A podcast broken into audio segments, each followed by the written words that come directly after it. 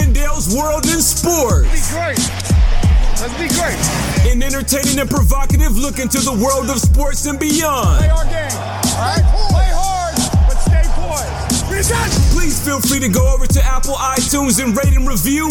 Your feedback is welcome. Go rock this thing, huh? Love you, man. Let's go get it. And now, the host of the program from the Washington, D.C. metropolitan area, Wendell Wallace.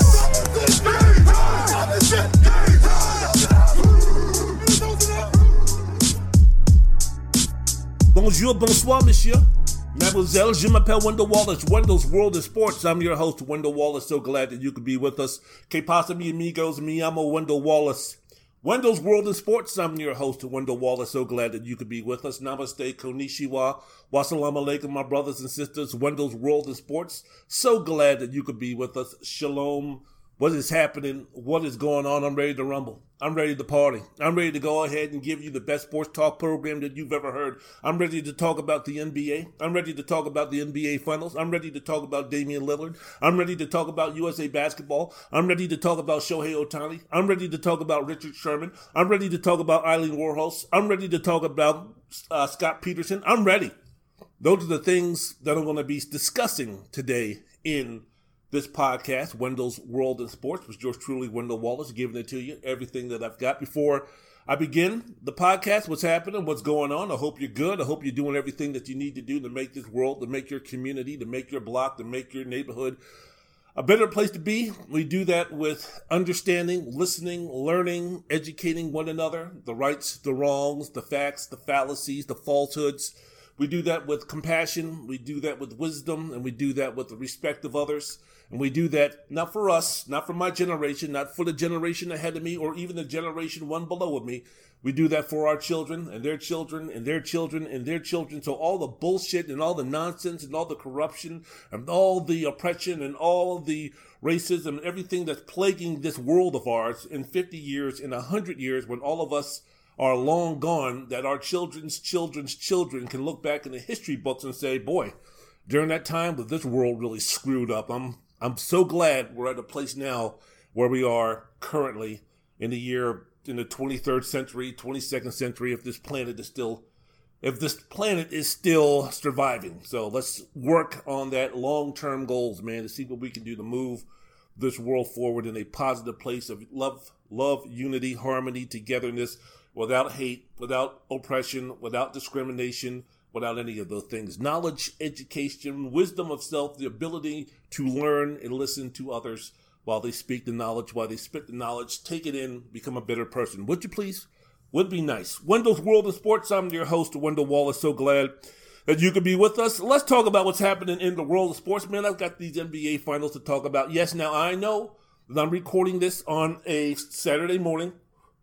Had a busy week. Had to do some things trying to lose a little weight, trying to lose a little gut, trying to get back into my pants, fitting much more comfortably than I normally do. So for the month of July, 107 degrees outside out here in Las Vegas, Nevada, 110, 115, trying to do everything I can to uh, meet that goal. But also, you know, because of that, sometimes the recording of my podcast gets delayed a little bit. So I'm doing this on an early Saturday morning. So if you're going to be listening to this, this might be a time when you know hey game five might be starting game five might be over and it's kind of like man why in the hell are you talking about game four when game five just happened man?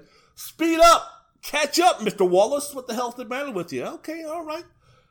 Give it time. Give me patience. Give it patience. We can get it done. But you know i want to talk about game four. You know i want to talk about we now have an app we have we now have an nba finals. Shall i shall i say that?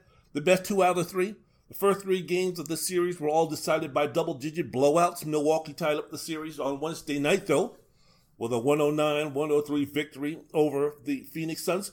Remember, I told you the last podcast I did when I was talking about games, game three, and I talked about some of the players that needed to step up and get the job done for that team to be successful. And one of the players that I highlighted in this series was Khris Middleton. And I said, man, I'm waiting for Khris Middleton, who is from the perimeter, the go-to scorer, when you need a bucket, the go-to scorer, if you're looking for a play to break down and someone to create their own shot, get their own shot, for the Milwaukee Bucks, that's not the two-time MVP, the defensive player of the year, and one of the best players in the NBA, Giannis Antetokounmpo. That's not going to be his job. That's not his strength. That job for the Milwaukee Bucks falls to primarily Khris Middleton. And I was sitting there, and Middleton's a multiple time All Star, and he's near a max contract, and he is the Robin, I guess, for the uh, Giannis Batman, as far as that Batman Robin uh, configuration for each team who's looking to win a championship, the superstar, megastar type of duo that's looking to win championships for their team. For Milwaukee, Giannis is that franchise. Giannis is the Batman. Robin is the uh, king. Um, Giannis is that guy. But his trusty sidekick is Khris Middleton. And I was always saying, you know, somewhere in this series, Middleton is going to have a game, or Middleton is going to have a moment, or Middleton is going to have a quarter where he takes the game on his shoulders for Milwaukee and leads them to victory, or at least puts them in a great place to get a victory. I didn't know when it was going to happen coming into the series, the last time that he had a great game where he had a Khris Middleton type game or where he had a, you know what, put the game on your shoulders now lead you to the promised land type of game for Middleton was game six of the Eastern Conference Finals against the Atlanta Hawks. And I was sitting and I was waiting and I was wondering, and I know Milwaukee Bucks fans were doing this thing, doing the same thing, sitting around going, come on, man, if we could just get one magnificent performance from Chris Middleton, especially after games two and three, the way that Giannis was just dominating, it's like, man, we could accompany a Giannis type performance with a Middleton explosion. That would be awesome. It's almost like playing that. Uh, it's almost like playing that that that card. You know, in terms of you know blowing things up. In terms of you guys weren't expecting Middleton to go like this, but boom, here we go. Well, in game four, it finally happened. He finally had that breakout superstar game that Milwaukee needed, especially when you're speaking about the way that um, the series was looking for Milwaukee being down two to one. If they lose game four, then for all intent and purposes, the series is going to be over. Not saying that it's officially going to be over, but you can't give Phoenix a 3 1 lead going back to um, Phoenix, Arizona, with not just one, but two chances, if need be, to close out the series on their home court. So this was something where Milwaukee def- definitely, desperately, definitely needed and Chris Middleton came through. 40 points, including 10 straight for the Bucks down the stretch. Shot 15 from 33 from the field, six rebounds, four assists, played 43 minutes. Giannis, solid, 26 points, 14 rebounds, eight assists. Would you call 26 points, 14 rebounds, eight assists solid? Not, I don't know. For Giannis, that's not spectacular, especially after you're speaking about games two or three, he raised the level of play so much to what would be superstar, superstardom, which would be spectacular, which would be fabulous, which would be all worldly. That, you know what? From that 40 plus point games, the multiple rebound games that he had combined in two and three, come down to 26, 14, and 8 is still fantastic. It's still impactful. It's still needed. But again, the player of the game was Chris Middleton. But getting back to Antetokounmpo, 26, 14, and 8, made the defensive play of the ages. Made the play that when you're going to be watching the NBA Finals in the year 2066, they're going to be showing that play in the promos. They're going to be showing that play on the pregame. They're going to be showing that game in the intros to the game. When you're speaking about the play that Giannis Antetokounmpo made on the defensive side of the ball late in the fourth quarter, that is going to be something where if they're going to be able to build a statue, I don't know exactly how can they illustrate. I don't know how much the Milwaukee Bucks community, the basketball team, I don't know where they're going to put that shot. I don't know even who has the shot of Giannis blocking that ball, but somewhere in Milwaukee, somewhere in basketball annals, somewhere in the basketball hall of fame in 10, 15, 20 years from now, that, that, that picture's got to be up there. That image is got to be up there, the play that he made situation, Middleton made two baskets, gave Milwaukee a 101-99 lead with a minute 28 left to go in the game. Devin Booker, who had a fabulous game, came down on the other side, right side, penetrated through a lob pass to DeAndre Ayton, who was rolling off a pick and roll. And then Antetokounmpo, not only did he hedge to pick up Booker. Then he recovered on a lob pass to block the dunk attempt by Ayton. It was historic, all time great play. As I mentioned before, put it in the NBA final promos forever. Put it in there forever. It was awesome. It was incredible. It was game changing. It was game saving. It was the play if Milwaukee goes ahead and wins the series, that's going to be the play. That is going to be the moment for the Milwaukee Bucks and Milwaukee Bucks basketball. So it was uh it was something else, man. For Giannis to do something like that. Oh, and did I also mention we we, we lose, we keep forgetting this, man.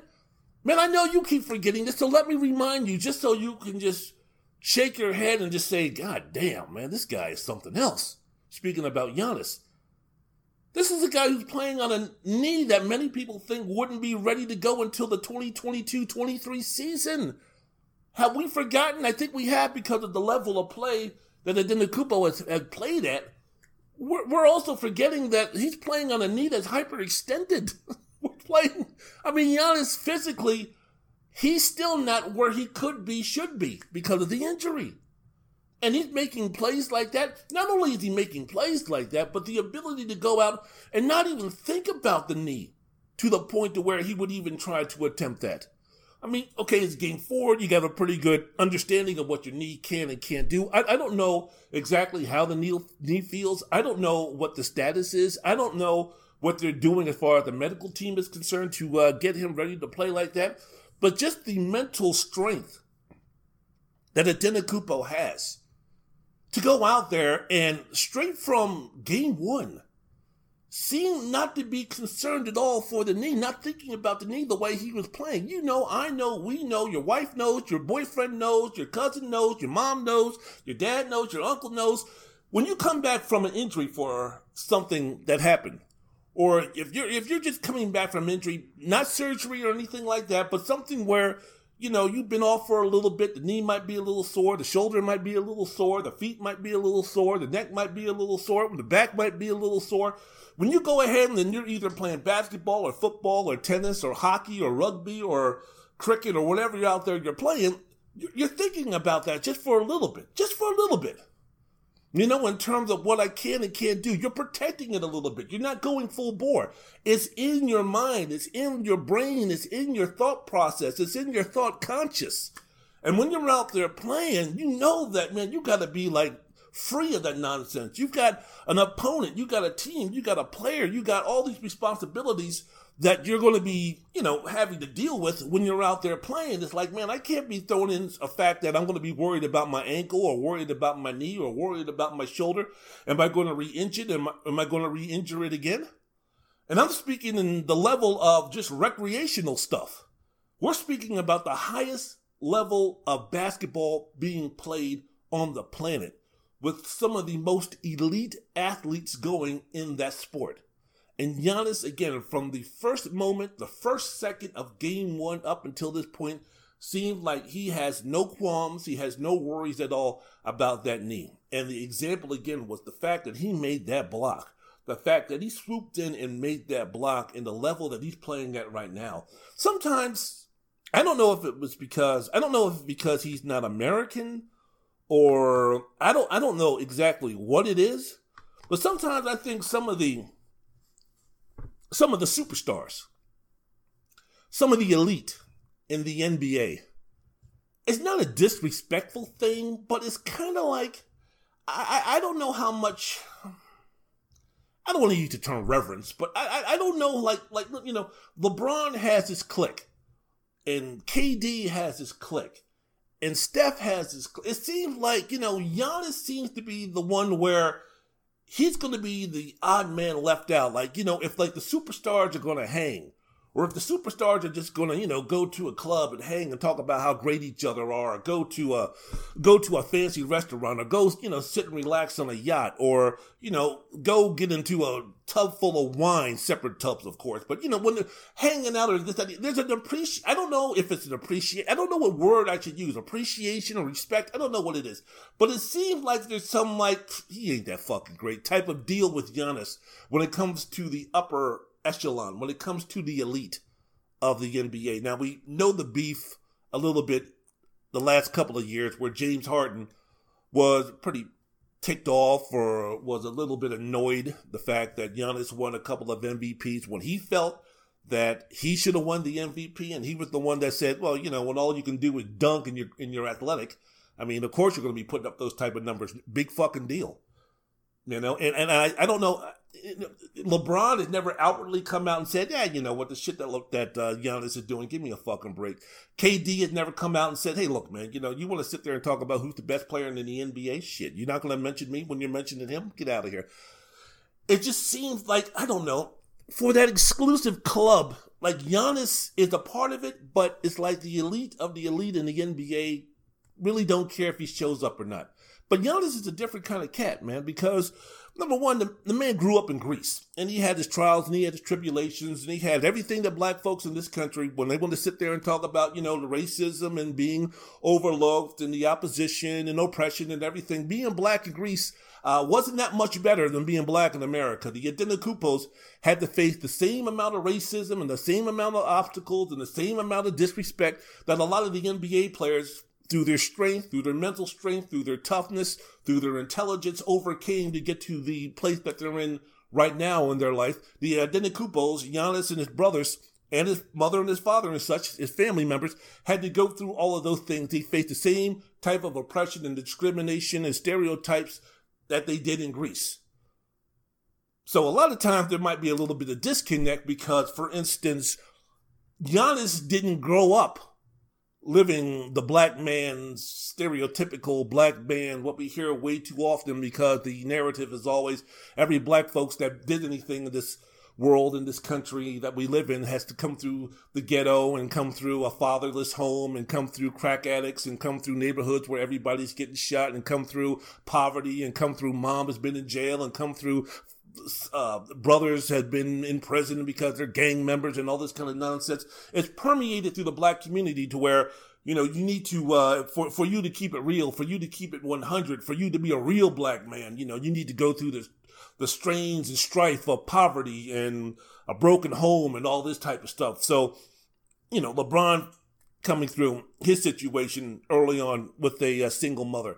You know the Durants how they had to struggle. You know a lot of the most of the superstars in the NBA has faced that struggle, has faced that those obstacles, has faced the long odds of them growing up in a situation that it wasn't going to be handed to them, that they weren't going to have all of the advantages that someone who's growing up in Potomac, someone who's growing up in Mercer Island, someone who's growing up in, uh, you know, the, the great part of towns, the ones growing up in, in, Bel Air. You know, there were no, there are no Fresh Princes in, in, in Uncle Phil's, you know, making it to the NBA the way that LeBron and Westbrook and John Wall and all these guys have made their fame and their fortune coming up where they came from. So I think there's some type, sometimes a type of disconnect because Giannis doesn't have that story from growing up in this country where LeBron and KD and Harden and all these guys can look and say, oh, yeah, okay, man, I see a little connection there. And also, I think that, look, man, when the season's over, Giannis doesn't hang out. Giannis doesn't have a place in LA. Giannis ain't going down to South Beach. Giannis, when I say going down to South Beach, I mean Giannis doesn't have property. Giannis doesn't have a home, as far as I know of. He doesn't have a home in Miami. He doesn't have a home in Bel Air. He doesn't have a home in Beverly Hills. He doesn't have a home in Southern California, you know, where most of the Hoopers hang out. When the season's over, he might spend a little time in Milwaukee, and then after that, he's gone. He's back living in Greece. So in the off season, he, he's not hanging around the Drew League. He's not hanging around UCLA with the pickup games. He's not hanging around um, them folks. He's not, you know, going to LA Fitness. He's not going to the athletic facilities and the gyms and, and playing pickup ball with the Ben Simmons and the Pascal Siakams and the Russell Westbrooks and the James Hardens and the Kevin Durants and the Fred Van VanVleets of the world. He's not doing that. The Kevin Loves of the world. He's not doing that. Not only is he not even in, he's not even in the area. He's not even in the state. Shit, he's not even in the country.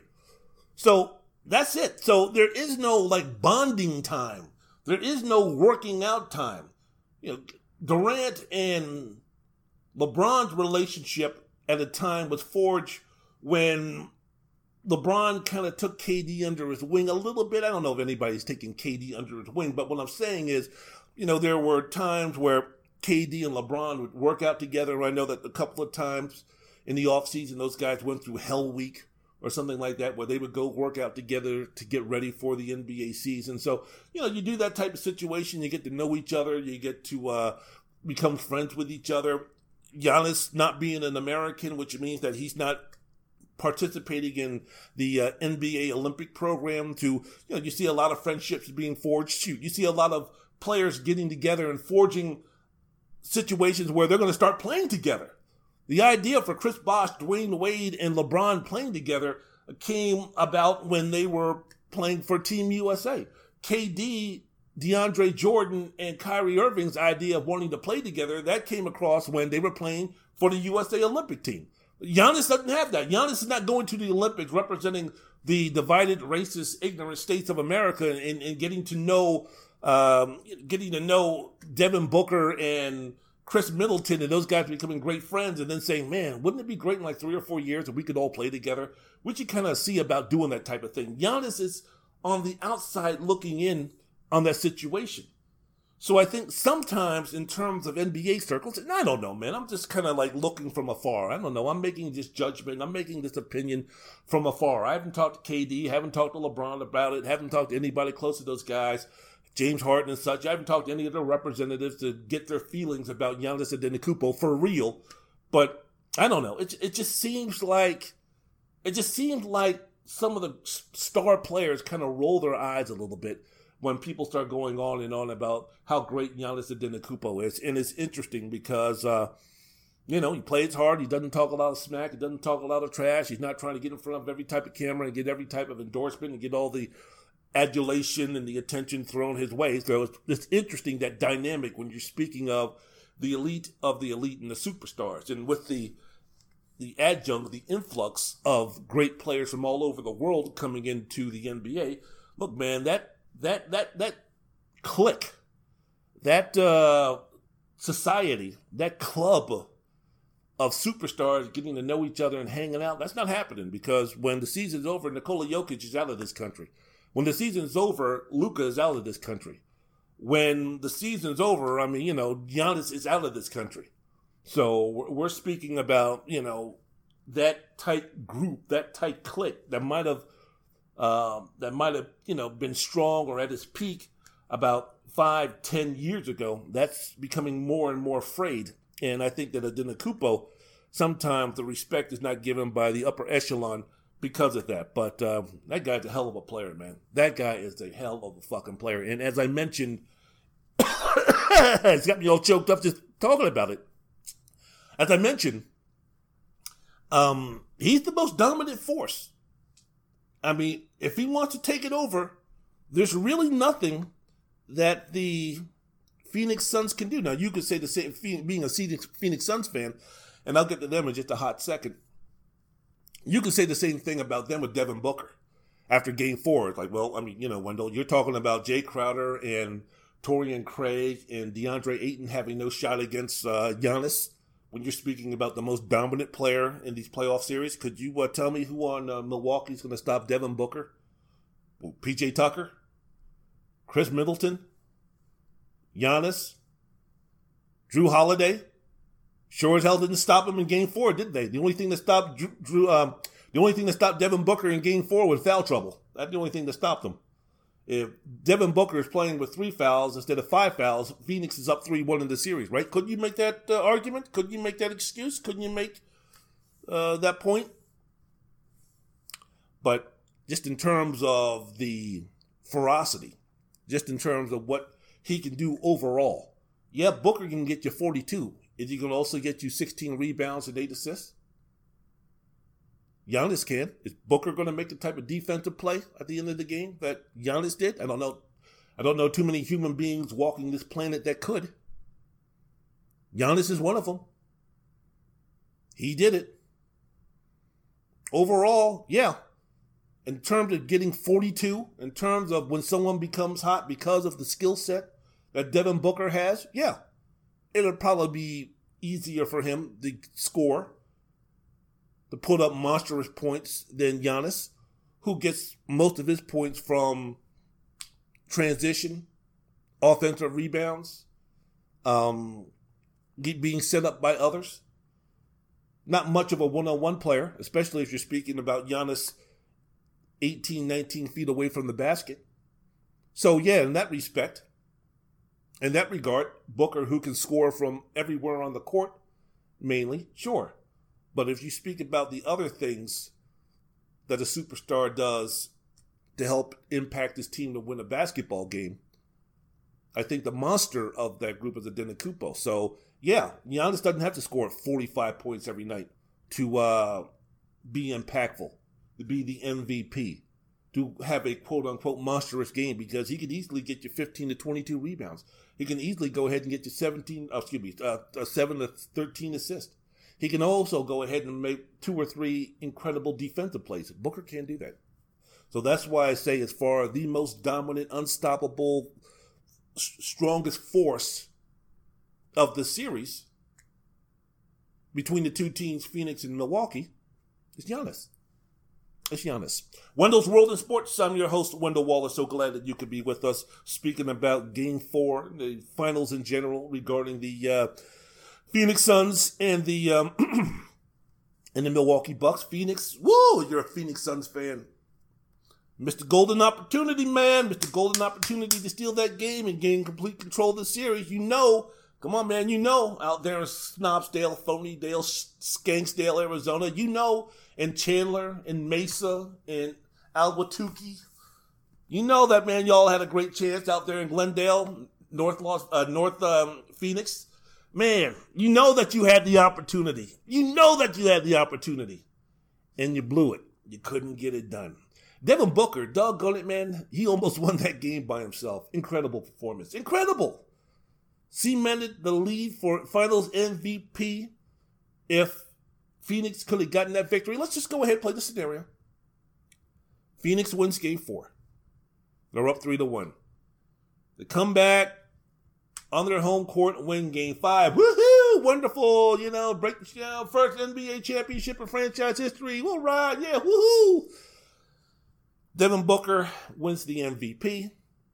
Where does that put Devin Booker now in terms of his status in the NBA? If he wins the MVP after a game like this, if Phoenix could have won game four, they go back, win game five. Booker is the MVP. Where now is his status in the NBA? Is he now a superstar without question? Without type of don't don't give me your definition. Don't give me what you feel is in, as a superstar in this league. If Devin Booker, after the performance that he had in Game Four, Phoenix comes back, he scores 25, 28. Phoenix wins that series four games to one. He's the MVP of the finals. He's a superstar.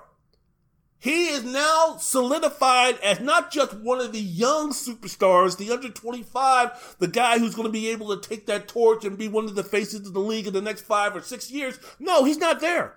No, he's not at that point. He's past that point. Now, Devin Booker, if the Phoenix Suns win this series after winning game four, Devin Booker would have been considered a superstar, legitimate superstar.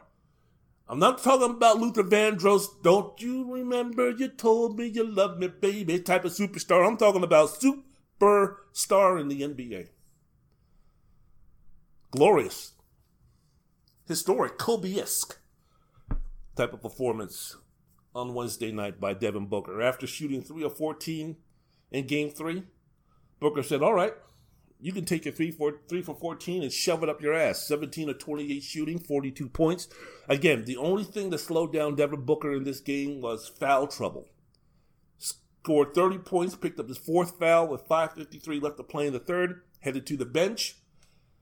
For the third quarter, he had outscored. No, he split in the third quarter. Historic, eighteen points, seven for seven shooting. I mean, he was hitting some shots that just made you say, "God damn!" I mean, it's from a guy who played basketball, and I'm not, no, no, no, no, no, no, no, don't roll your eyes and don't start screaming and shouting at me and don't call me any type of names, especially if it's going to be derogatory or racist. I'm saying this for a guy who played basketball and for a guy who could shoot, not at the level of Devin Booker, not at the level of an NBA player, not at the level of a high Division One basketball player, not, or no nonsense like that, but for a guy like myself who was known as a very good outside shooter, who could hit the three point shot, who was a you know good at the level that I played at junior college. So let's put it there. Let me go ahead and do that. The thing was, watching that shooter shoot was the form, the fundamentals were just right there. I mean, the, the, the way that the elbow was, the way that he faced the basket, he could have closed his eyes. He was in such good rhythm and he could have made those shots. And let me tell you something, man. As awesome as Devin Booker is, when you're in that feeling and you got the fundamentals down like that, a hand in your face means nothing. Means nothing. You can play great defense. A hand in your face means nothing because guess what? Because your body is already to the basket and your form is so perfect. Again, you can shoot that bad boy eyes closed. Make sure the wrist is snapped. Make sure the elbow is L shaped. Make sure you're facing the basket. Devin Booker, his offensive game especially his jump shot, beautiful. Absolutely, undeniably beautiful. Now, here was a guy who was making runners off the wrong foot with his left hand, his floaters. I mean, his offensive game was fantastic. And the fact that he didn't have to rely on the three point shot, he didn't score 42 points and making five or six threes. He didn't score 42 points going to the line 12 to 15 times. It was a situation that he was in such a good rhythm that he wasn't going to be stopped. And no defense was going to stop him. Thank goodness for some of the missteps that he had defensively that took him out of the uh, game because of foul trouble. And, you know, what, what could be the psyche for the Milwaukee Bucks where it's like, whew, that's his fourth and he's going to the bench. Thank Jesus. I mean, you know, it's like, thank Allah, thank whoever you're thinking to. Like, man, let's kind of just, you know, sits on the bench. Is like he's in a zone he sits on a bench. All right, let's see, you know, if that put out the flames to that fire that he was on. But he was awesome. He was absolutely awesome, Devin Booker. But man, a missed opportunity. And it is something, isn't it interesting how we determine, we think about MVPs, we think about next level players, we think about superstars, we think about what their status could be and all those type of things. The Phoenix Suns didn't lose that game because of Devin Booker, but yet and still his stature in terms of what it could be depends so much on the other teammates and the coaching staff and other things and other variables, the referees, the environment, the home court advantage, all these other things swirling around, injuries, all these type of things that constitutes where we would put a player of such magnitude, where would put a player of Devin Booker at his stage in his career. If, again, Phoenix wins, Chris Paul plays better, Mikal Bridges decides to show up, DeAndre Ayton makes a couple more baskets or something, then yeah, Devin Booker elevates a superstar, this, that, and the other. Now, Booker can still be great, but if the Suns lose, if Milwaukee goes ahead and wins four straight, all of a sudden, what's going to be the narrative? How, can you have a superstar of a guy who allows another team to uh, beat you four straight times? When you're two to two and that other team comes to your home court and beats you, regardless of what Booker does, how in the world can we elevate him to superstar status? How can we elevate elevate him to the point of where he could be if some other of his teammates would have stepped up, done what they needed to do, game four, game five, finish things off. Even if Phoenix comes back and wins game five in about six hours, well, what could have been if Chris Paul didn't choke the chicken in game four? If DeAndre Ayton could have played better in game four, if Mikal Bridges would have been a better presence in game four, if Jae Crowder could have used a little bit more physicality in game four, if Monty Williams could have done a few things to uh, help out Chris Paul or Mikal Bridges or do some other things, what would the situation have been for Devin Booker? All connected, all in the same boat, all in the same things concerning that. So, extremely interesting. At least I think so. Wendell's World in Sports. I'm your host, Wendell Wallace. So glad that you could be with us. Chris Paul, terrible. Game four, Chris Paul, terrible.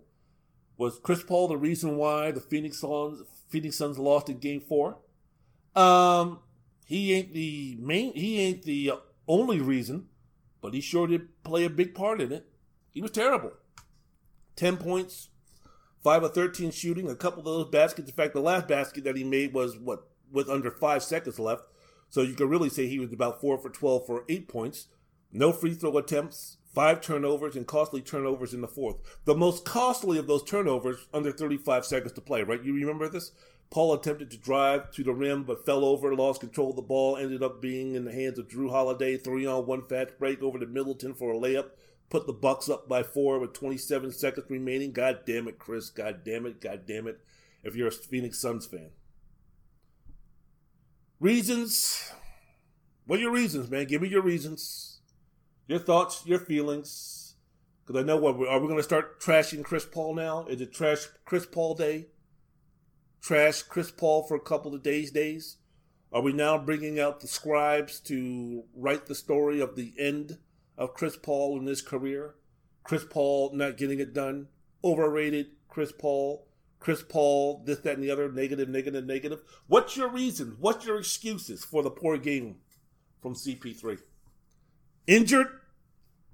Had a bad strong hand, playing with a partially torn ligament in his right hand because of that, deferring too much to uh, Cam Payne and others. Saw evidence of that possibly. You're going to use that? Is that the excuse? It's starting to wear down because of his age, the minutes played so far in these playoffs, the pressure that Jrue Holiday's putting on him. He's been averaging five turnovers a game in the playoffs for the last three games. Before that, only averaged one and a half turnovers for the uh, first 15. Is this a James Harden situation where when James would uh, would uh, urinate on the bed because of fear that all of a sudden his excuse was, no, well, I was just tired.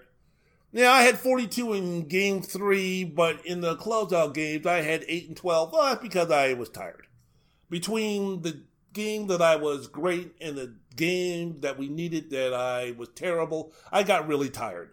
All of the wear and tear and responsibilities of what I had to do for this basketball team finally caught up to me between those two games. Is that a situation now with Chris Paul that all of a sudden game two was his watershed moment where that was he that, that he he ex, expended every drop of energy and what he could do to help the team and now he's just a shell of his former self because he's 36 years old and all of these type of things. What is it? What is the reason? What reason are you going to give me? What reason are you thinking about? I'll tell you the best reason for Chris Paul playing badly in game four. You know what it was? He had a bad game. He had one bad game. He's human. He had one bad game. I'm going to tell you something. Go through, check the annals of NBA basketball. In fact, check the annals of sports. Hell, check the annals of life. Bad days. Bad days. Bad day at the office. Bad day at work. A guy who sells 20 cards a month gets somebody where we all think it's going to be a layup. He's got the money, he's got great credit, but they're like, nah, it's okay. I'm going to pass. Ooh. Man, Jan Smith didn't sell that guy a car? The credit was great. The money was down. They were enthused. They wanted to buy a car. They were looking to buy a car. They needed a car. And our top salesperson didn't get it done? Is she old? Is she losing a step? Is she past her prime? No, she just had a bad day. The shit happens. Man, I thought that motherfucker was gonna close that account. I thought he was gonna get that deal, but he didn't. Ooh, normally he does. What in the hell? What's going on? What's happening? Shit happens. Michael Jordan. He's had bad games. Jerry West had bad games. The greatest winner of all time in any sport, Bill Russell, had bad games. Shit happens. Before game four, Chris Paul was averaging 24 and a half points, shooting 56% from the field on 53 shot attempts, nine assists, and three rebounds per game. Bad game. I'm not going to. So all of a sudden now, we're going to start applying excuses, reasons why he seemingly fell off the cliff? Not Cliff Paul, not his twin brother, but I'm talking about the Cliff in terms of, yeah, you know where I'm going. No. No, man. It's just he had a bad game. I expect Chris Paul to come back guns a blazing. He's had a couple of days off. I'm quite sure that he's had some uh, injury that he needs to uh, take. He needs some. He needs some uh, time to take uh, healed of some of the injuries. That'll happen. He's never. He's not going to be 100. percent Name me someone in this playoff series who is. But I think Chris Paul, his greatness, his ferocity, his determination, where he is right now in terms of look, man, I've got this is my best chance to win a championship. I don't I don't know what's going to be happening tomorrow. I don't know if I'm going to get this opportunity. I don't know.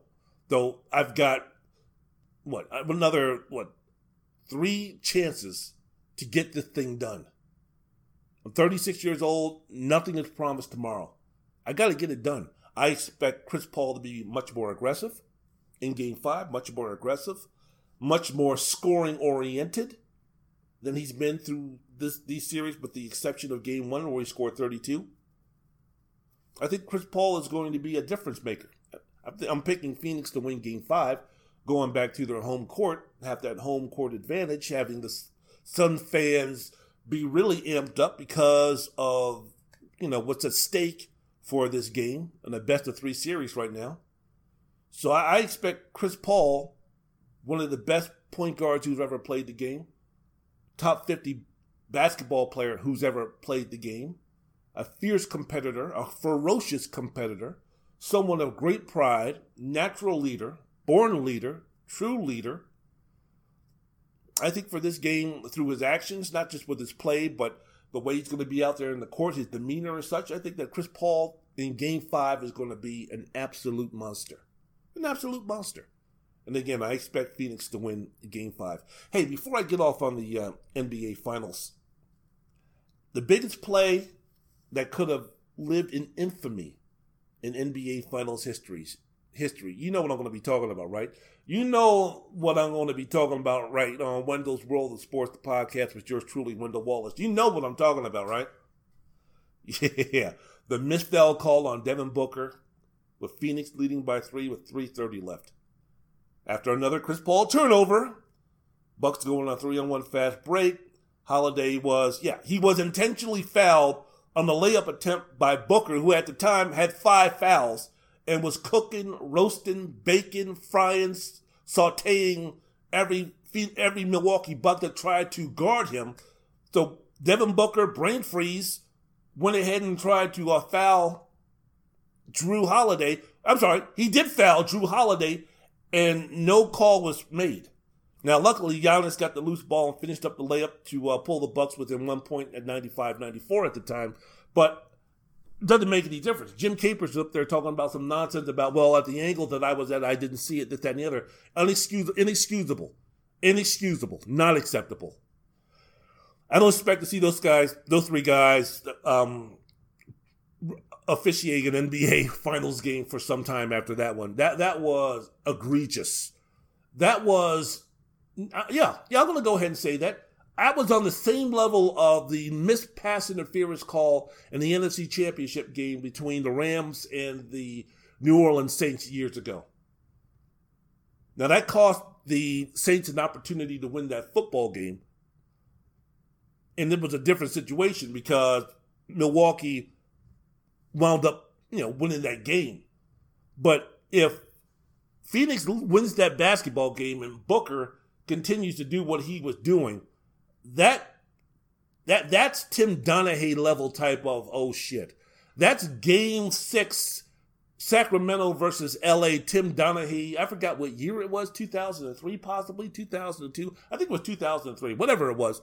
I mean, that was that was one of the most horrendous. That was Don Denkinger type of, of uh, fuck up when it comes to that type of call. That was much worse than the missed call by Hugh Hollins with the Bulls versus the Knicks back in 94 playoffs. That the, the call that those three officials missed at that time, game four, Wednesday night, Phoenix versus Milwaukee, that was horrific. That was horrible. That was terrible. That that's you know, you can't do that.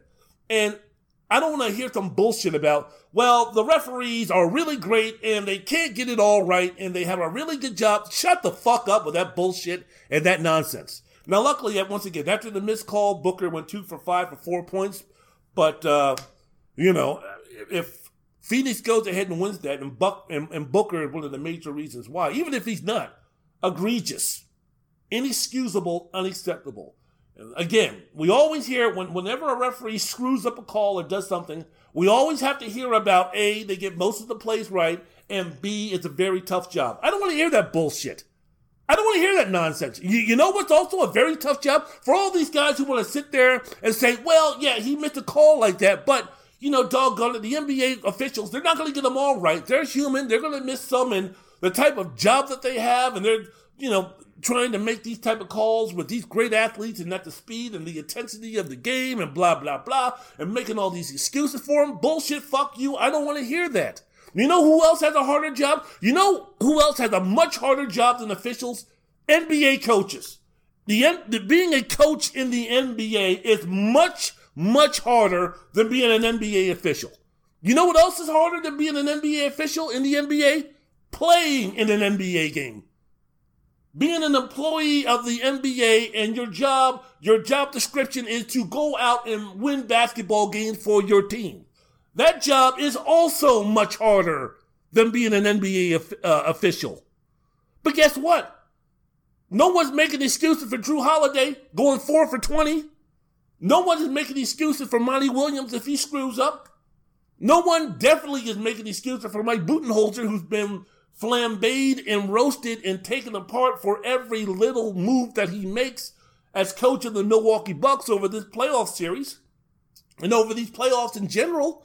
No one is sitting there going, well, I mean, you know, if, you know, Budenholzer, he's a, you know, you, you can't get him right all the time. And, uh, you know, he's trying his hardest and, you know, it is a high level of basketball. And, uh, you know, most of the time he's getting it right. No, no one's saying some bullshit like that. Mike Budenholzer doesn't get a job. I mean, he's going to keep his job. But what I'm saying, before the Bucks made it to the NBA Finals, right? If they would have lost to the Brooklyn Nets, Mike Budenholzer, for all intent and purposes, would have not been the coach of the Milwaukee Bucks.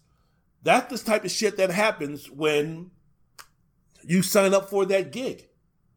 If you're not playing well, if you're not helping the team win, if you're not living up to team expectations, the player, you're not going to be on that team anymore. Or you're not going to have the type of responsibilities that you once had anymore. No one's going to be sitting up there making excuses. No one's going to be sitting up there trying to make you feel better. No one's going to be trying up there trying to con you, trying to uh, okey doke you into thinking that, yeah, you know what, uh, you know what, let's overlook the fact that, you know, that happened and let's just concentrate on the fact that, you know, most of the time they're really good. No, no, that should not be the same. Th- th- those principles that are applied to the coaches and the players should be applied to the officials. The officials, James Capers and the rest of those guys almost changed history in the NBA after a miscall that was so egregious, it was a fireable offense. Now, am I advocating that those three should be fired? No. Being the fact that they're in the NBA finals, that they had the assignment to officiate the NBA finals, the NBA finals shows that they're very good officials. But there has to be some type of consequence for missing so many calls, and especially the one that was missed on Booker with the sixth file. And there's no excuses. There's no reasoning. There's no rationale. He fucked up and he missed the call. And I'm quite sure Capers just sitting there going, damn, I fucked up and I missed a call. And I'm quite sure whatever, you know, whatever consequence comes his way in that crew's way for missing that call, quite sure that Capers for the most part will, will take it. Haven't met the man, haven't spoken to the man, don't know anything about the man. But, you know, from, you know, people who know officials, they're like, yeah, man, they're, they're, they they get down on themselves. They don't sit there and say, "Oh, I missed a call." Oh well, make sure the paycheck is going to be a tribute is going to be written out to James Capers. You know, make sure that check is deposited on the first and fifteenth every month, because you know, big man has bills to pay. I mean, I, those guys are just as upset and just as uh, you know upset with the players and the fans for missing that call when they see the replay, when afterwards, when they're judged and their superiors go over to play with them. So I'm not saying that, you know, these guys are laissez faire or cavalier or don't give a fuck or like, you know, hey, I missed one, right? So what? Big deal. I mean, I got, you know, I made, I was right on 92% of them. And you're going to grill me about this one? Jeez, give me a break. So, no, I'm, that's not their, hopefully, that's not their demeanor and their attitude at all. But, uh, that was terrible. That was an absolutely terrible, terrible miss by the uh, NBA officials. Luckily, as I mentioned before, Milwaukee uh, won that basketball game for their sake. Wendell's World in Sports. I'm your host, Wendell Wallace. So glad that you could be with us. So Game Five is going to be happening. Let me see here. It's going to be happening right now. It's 1.30, so it's going to be happening in about four and a half hours. So what's going to be the deal with Game Five? Where are we going with this? What's going to be happening happening with this? What Game Four showed, and really Game Three, but concentrating concentrating mainly on Game Four, that the Milwaukee Bucks to win this series against the Phoenix Suns, you have to make it ugly and you have to make it physical. The last two games, if you take a look at the offensive glass and the turnover margin, Milwaukee has dominated those two statistics, has won them by a mile. If you take a look, especially in games three and four, Milwaukee's out rebounded Phoenix by 30. 95 to 65. 19 a plus 19 on the offensive glass. Two games, 30 offensive rebounds for the Milwaukee Bucks compared to 11 by the Phoenix Suns. That's domination, Holmes. That's Brook Lopez. That's Bobby Portis. That's Giannis. That's even Jrue Holiday, who's using his physicality to uh, bully some of the smaller less physical guards, less physique type of guards for Phoenix, mainly Chris Paul and Cam Payne. You're not going to put Devin Booker on um, Jrue Holiday for long periods of time. So we're speaking about now Milwaukee getting in the paint, and when they get in the paint, forcing rotation by the Phoenix Suns. And when that happens, you get opportunities if you're Milwaukee to get offensive rebounds and control the paint, especially with Phoenix being a jump shooting team. There is no back to the basket player for real for Phoenix. Booker is a guy who gets his points on the perimeter. Paul gets his points on the perimeter. Mikal Bridges gets his points on the perimeter.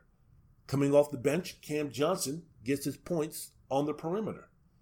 With the loss of Dario Saric, that's a big man down for the Phoenix Suns. So DeAndre Ayton he gets most of his points fed off of drives, penetrations, and the works of other players, namely Devin Booker and Chris Paul. So he's not a guy who's going to be attacking the rim with ferocity on the offensive end when he gets the ball in the post.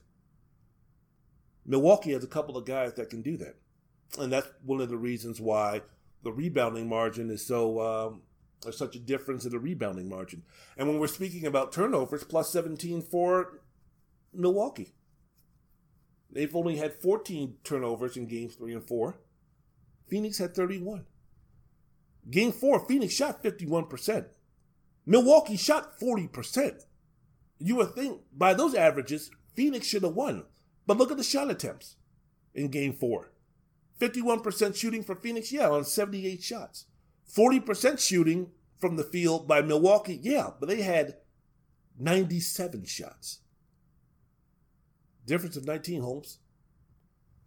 Suns shot 71% in the third quarter. Bucks shot 35. They were outscored by only six. Speaking of Milwaukee, Phoenix only outscored them by six in the third quarter. Shot 71%. Bucks shot 35. What is that telling you? Milwaukee's getting to the line.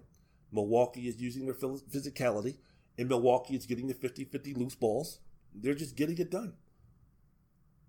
Milwaukee combined to go to the line 55 times in games three and four. Phoenix, 35, as far as free throws attempts are concerned.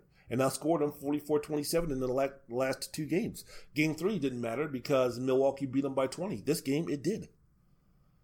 Question is, though, is Milwaukee going to be able to bring that back to Phoenix with them for game five? Is this, are the Suns going to play tougher against Milwaukee?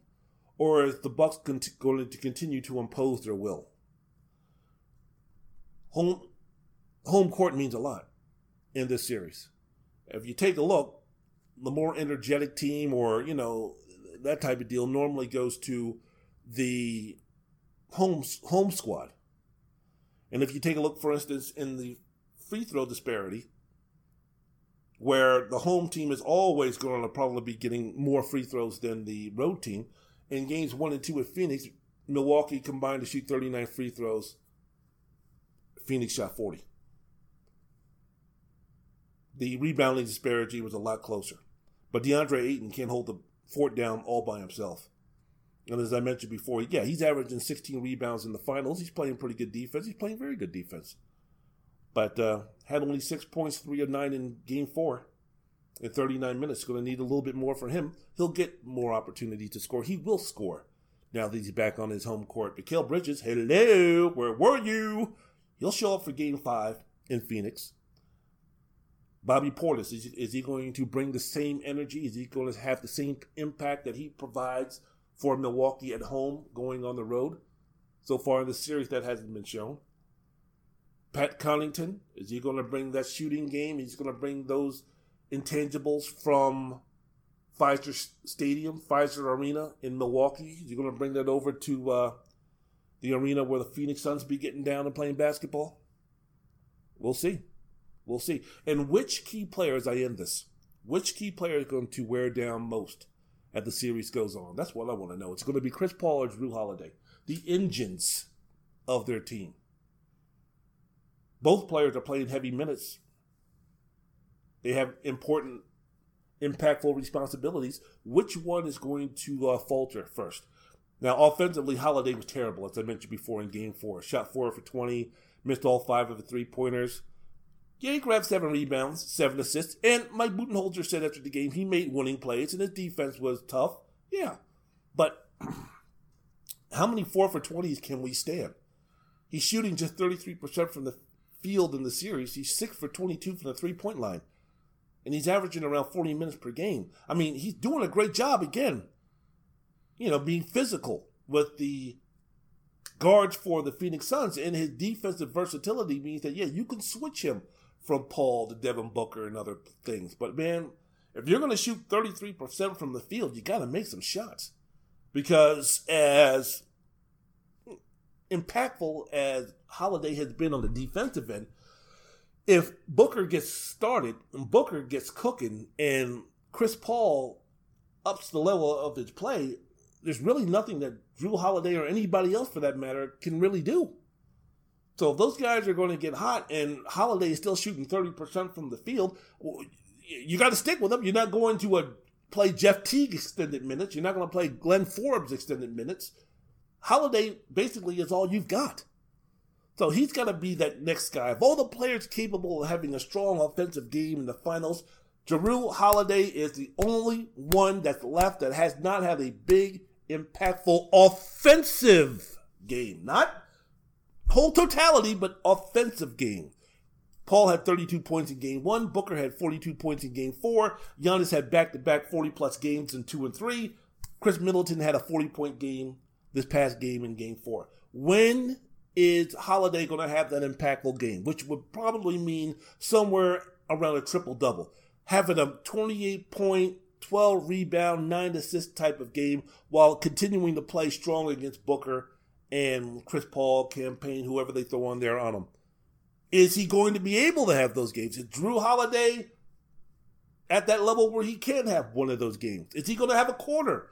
I know he had a strong quarter in game three, but that was in the blowout. Are we going to have Jrue Holiday give us eight minutes in the fourth quarter of a tight game on the road where he's going to take over and do some things? We're waiting. We're waiting if you're a Milwaukee Buck fan. So those are the things for game five tonight. I think Giannis is going to be 30, 15, 7 great. I think Paul is going to have a bounce back game and play extremely well. I think Middleton is going to come back down to earth. I think Holiday is going to continue to struggle. And I think that uh, Booker is going to be excellent but not sublime. he ain't gonna be at the level like he was in Game Four, but I think I think Booker going back on the home floor as such is going to be, you know, is going to maintain a level of impactfulness that's going to be uh, advantage Phoenix. And again, the role players, the others for the Phoenix Suns is going to Suns are going to step up and play well. So game five tonight, I am predicting the Phoenix Suns to win three to two, headed back to Milwaukee. And based upon that game, man, who knows what's going to be happening. But for game five tonight, I'm calling it the Phoenix Suns will win love. Ooh.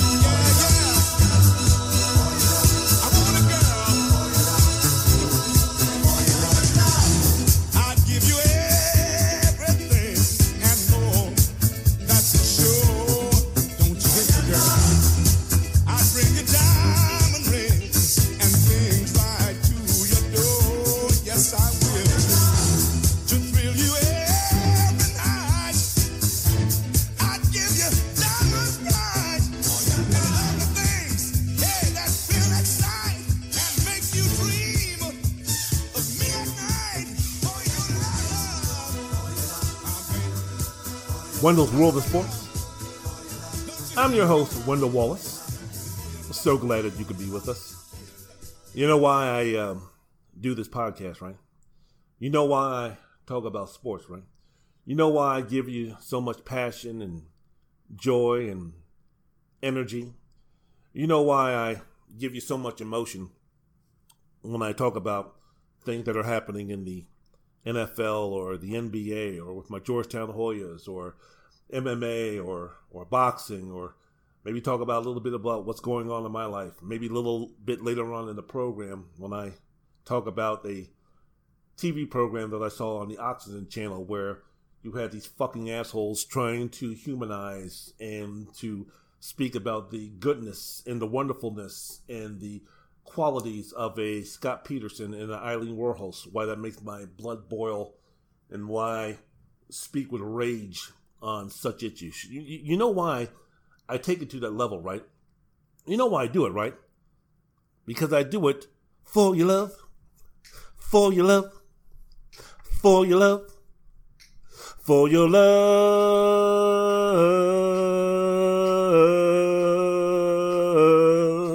for your love. How about that? You know what? I'm getting in a little bit of shape because four weeks ago, there's no way that I can hold my breath long enough to say, For your love.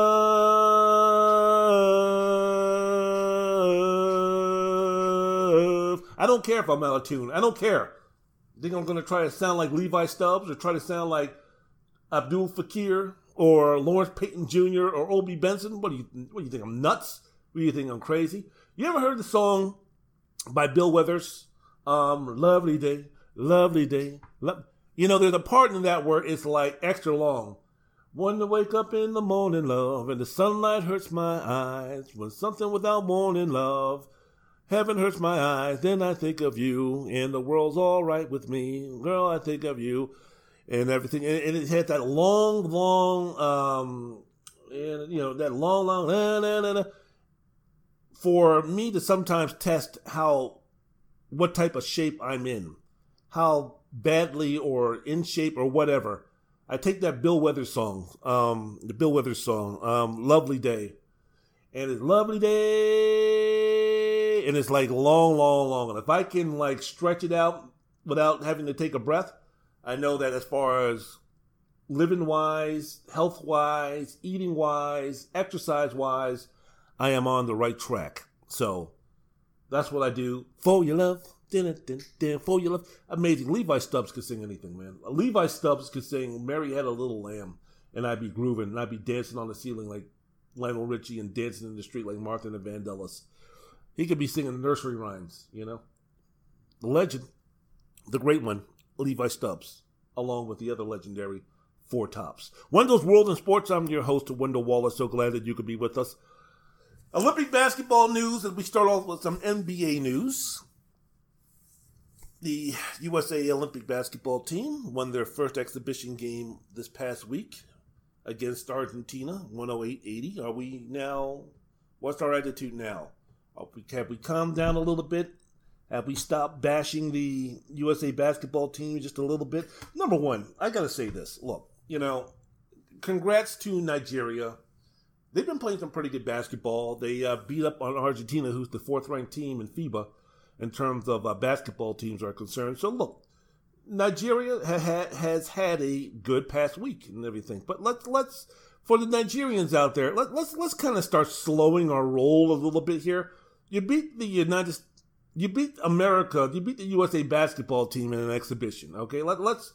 I mean, you know, this ain't the miracle on ice. You know, don't don't be hiring Al Michaels to um, you know come and you know do commentary on the uh, game and say, Do you believe in miracles? Let, let, let, us calm down a little bit. Now, I'm not going to be talking about your country. I'm not going to be doing any of the racist, stupid, ignorant stuff in terms of equating your country, the third world, and all this kind of bullshit. I'm, I'm not going to go there. I, I'm just speaking mainly about you know, the guys on the basketball team are, are chirping a little bit and, you know, kind of getting their chest stuck out a little bit because they beat the uh, USA basketball team in an exhibition game. It's exhibition. I know the last time that you played in the game, that was for real. You lost by 43. And, and look, great progress. You played great. But, you know, you have a, you have a coach who's from this country. A lot of the players who plays, uh, who played that game on the Nigerian team has had some type of uh, experience playing against American players and playing decent level uh, basketball in this country. So let, let, let's let's calm down. All right, this ain't 1992. This ain't 1996. It ain't any of those. Okay, let's, let's and Africa, the continent of Africa, have done a great job. Basketball without borders. They they brought in some really good NBA basketball players. So let's let's not uh, sell Nigerians short or the players from the continent of Africa short. Let's not do that. But let's kind of like calm down on the you know, w- walking around like you know, all of a sudden you belong with the uh, with the uh, players and the team from this country. Let's just kind of like you know, slow your roll a little bit. But the USA basketball team against Argentina, Kevin Durant finished the game with 17.6 assists, three of five from behind the arc. Damian Lillard, Zach LaVine, Bam Adebayo, Bradley Beal, who I'll speak about in a second. They all scored in double figures. It was a complete effort on both sides of the floor by Team USA. 51% from the field, 44% on 29 three point shots. Won the battle of the boards, 40 to 34 against Argentina. Shot uh, them to uh, 38% shooting from the floor. And look, it's the exhibition season. Players are still not in uh, shape. I'm talking about from both teams. I'm talking about as far as the entire tournament. Did you see Joe Ingles in the game against uh, this against the USA. Joe Ingles, man, what have you been doing since uh, the Utah Jazz lost to the Clippers about a month and a half ago? Apparently, not doing anything to get yourself in shape. My man looks about 10, 15, 20 pounds overweight. And believe me, when it comes to uh, being out of shape and being overweight, I know.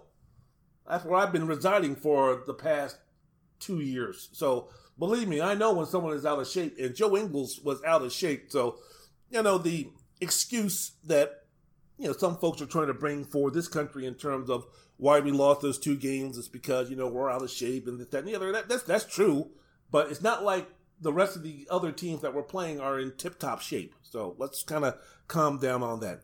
The team against the USA against Argentina, we won without Jayson Tatum day to day with right knee soreness, even though you know, once the game starts and everything gets serious, he should be um, pretty good. He should be ready to go.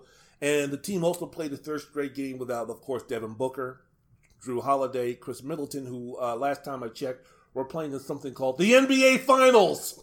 So they won't be around, um, you know, for a, for a couple for for a couple of minutes. As I mentioned before, snapped a two game losing streak in games against Nigeria and Australia. Should we be losing games of any kind to Nigeria? Debatable, man. Debatable. Australia is a good team. Australia beat us before in an exhibition game uh, the last time that Coach Popovich was coaching a uh, international team. Now that team didn't have Kevin Durant, Damian Lillard, Bradley Beal, and the others. I mean that team had um, Kemba Walker and a couple of others. But Joe Harris and a couple of others. But uh, still, I mean, Australia is a good team, and you got to remember Patty Mills, Joe Ingles, Aron Baynes. They've all played NBA basketball. They've all been fixtures in the NBA. Joe Ingles ain't scared of nobody. Patty Mills ain't scared. Patty Mills won an NBA championship playing with the San Antonio Spurs. Joe Ingles is a important player for the best team record wise in the NBA this past season. Joe Ingles ain't going to be in awe of Kevin Durant or Damian Lillard. Plays against those guys years after years. If you're speaking about Lillard and other players from the Western Conference, plays against those guys anywhere between three to six times in a year. He's not going to be like, wow, I'm playing against the United States. Ooh, wow, we. This ain't 1992. This ain't 1996. The influx of foreign talent that's coming to this country and coming to the NBA and have done well in the NBA, they ain't scared of us. That that that aura that the USA team had and these players had, where yeah, it was like, oh wow, we could play against Michael Jordan, Larry Bird, Magic Johnson, Patrick Ewing, David Robinson, Scottie Pippen. Wow, amazing. I've only seen those guys play on, you know, in, in highlights and this, that, and the other. This ain't 1992, man. This guys ain't, those guys don't give a shit about us anymore. I mean, you know, like, yeah, I mean, you know, it, would, would it be disrespectful? Would it be shameful? Would he be villain number one if Joe Ingles just came in and was like, yeah, I know Kevin Durant, little bitch. Great player, he's a little bitch. You know, we, we can kind of take him. We can kind of deal with him. You know, Dame Lillard ain't do shit. I mean, that motherfucker couldn't even get that team past Denver, for God's sakes. I ain't scared of him, but he ain't going to be doing shit for me. Bradley Beal, who gives a fuck? I mean, you know, I mean, would you blame Joe Ingles and these other guys who have played in the league for years from these other teams? I mean, that used to be the, that used to be anywhere between a 7 to 21 point advantage, just right off the bat the fact that wow, these other teams, especially teams from the continent of Africa and others, they'd be coming in. Wow, we're playing against the USA basketball team. We're playing against Kevin Durant and Steph Curry and Anthony Davis. Wow. That's awesome, man. I can't wait to tell my kids and grandkids about this. Penny, make sure that the kids are watching this. I'm going to be guarding Steph Curry. Ooh, those guys don't give a damn. those, guys don't care anymore. Of course they respect us. Of course, you know, hey, this country's the best team for basketball. We understand that. We get that. But we can play with these guys. We can beat these guys. And if you're Australia, we've been playing with each other for years. We've been in Olympic competition for years. These guys just got together about 15 minutes ago. We'll be able to handle those guys. We'll be able to do all right. Now, should the USA basketball team be favorites strong favorites to win the gold medal? Absolutely. Positively. Undeniably. But as Coach Popovich was trying to tell this jackass, uh, who was trying to, uh, you know, clown him about, hey, you lost to Nigeria. I guess you guys really suck, huh? As Coach Popovich was saying, hey, look, man, first of all, you're disrespecting the other teams when you go ahead and think that all we need to do is just step on the court and we should be able to beat these teams by 40. Uh, for the most part, that shit ain't to be happening anymore. The teams that are from you know FIFA, FIBA, the teams that are playing in the Olympics, uh, that shit is over with. We're we're not walking out on the court and just you know beating them as soon as we uh, take off our warm ups and go into layup lines. Not happening. That that's gone. Too many teams representing other countries in the Olympics have too many players who have played basketball in this country, who have played high level basketball in this country, who have played in the NBA, to where that bullshit doesn't happen anymore because they played against these guys. So that nonsense is not going to be happening. And number two, we're also playing against teams that have been together for years and years and years. And they have a system and they have a way of playing and they have a chemistry and they have a togetherness and they have an understanding of, um, you know, what their strengths and their weaknesses are. Right now, we're still trying to get everything together. And for those who are ignorant enough to think that, well, you know, we've got Durant, Dame Lillard, and all these other guys, so we should just be able to step on the floor out of shape, no cohesion, with very little practices, and be able just to beat these teams by 30, you're ignorant on the subject of playing basketball. That's ridiculous and that's stupid. Again, do I expect the USA basketball team to win the gold? Yeah. Would it be quite upsetting if they did lose? Yeah. But, I mean, you know, this is a this is a flipping exhibition game. All right. I mean, Kevin Durant is what coming off a month of uh, you know being a couple of inches away from getting his team to the Eastern Conference Finals, Lillard is still dealing with whether he wants to still be able to continue his career in Portland. Uh, these guys are facing different types of things going on. So, you know, Uh, let, let's just kind of calm down with the because I don't know what to take of this now. For those who are clowning the USA for losing to Nigeria and Australia, what do you make of the win against Argentina? No big deal. It's about it's about time. I'm not giving them any credit at all. Where are we going with this here? What avenue are we going to take here? What ridiculous thought process are we going to go with here? I take the same amount of, you know, okay, with winning against Argentina, I take that the same with losing against Nigeria and Australia. It's not like I don't think like, oh yeah, okay, now we're back. All right, here we go. All right, we beat we beat uh, Argentina by 28. All right, here we go. We're just gonna rumble and roll through the entire tournament. All right, we're back. I'm, I'm, I'm not going that route.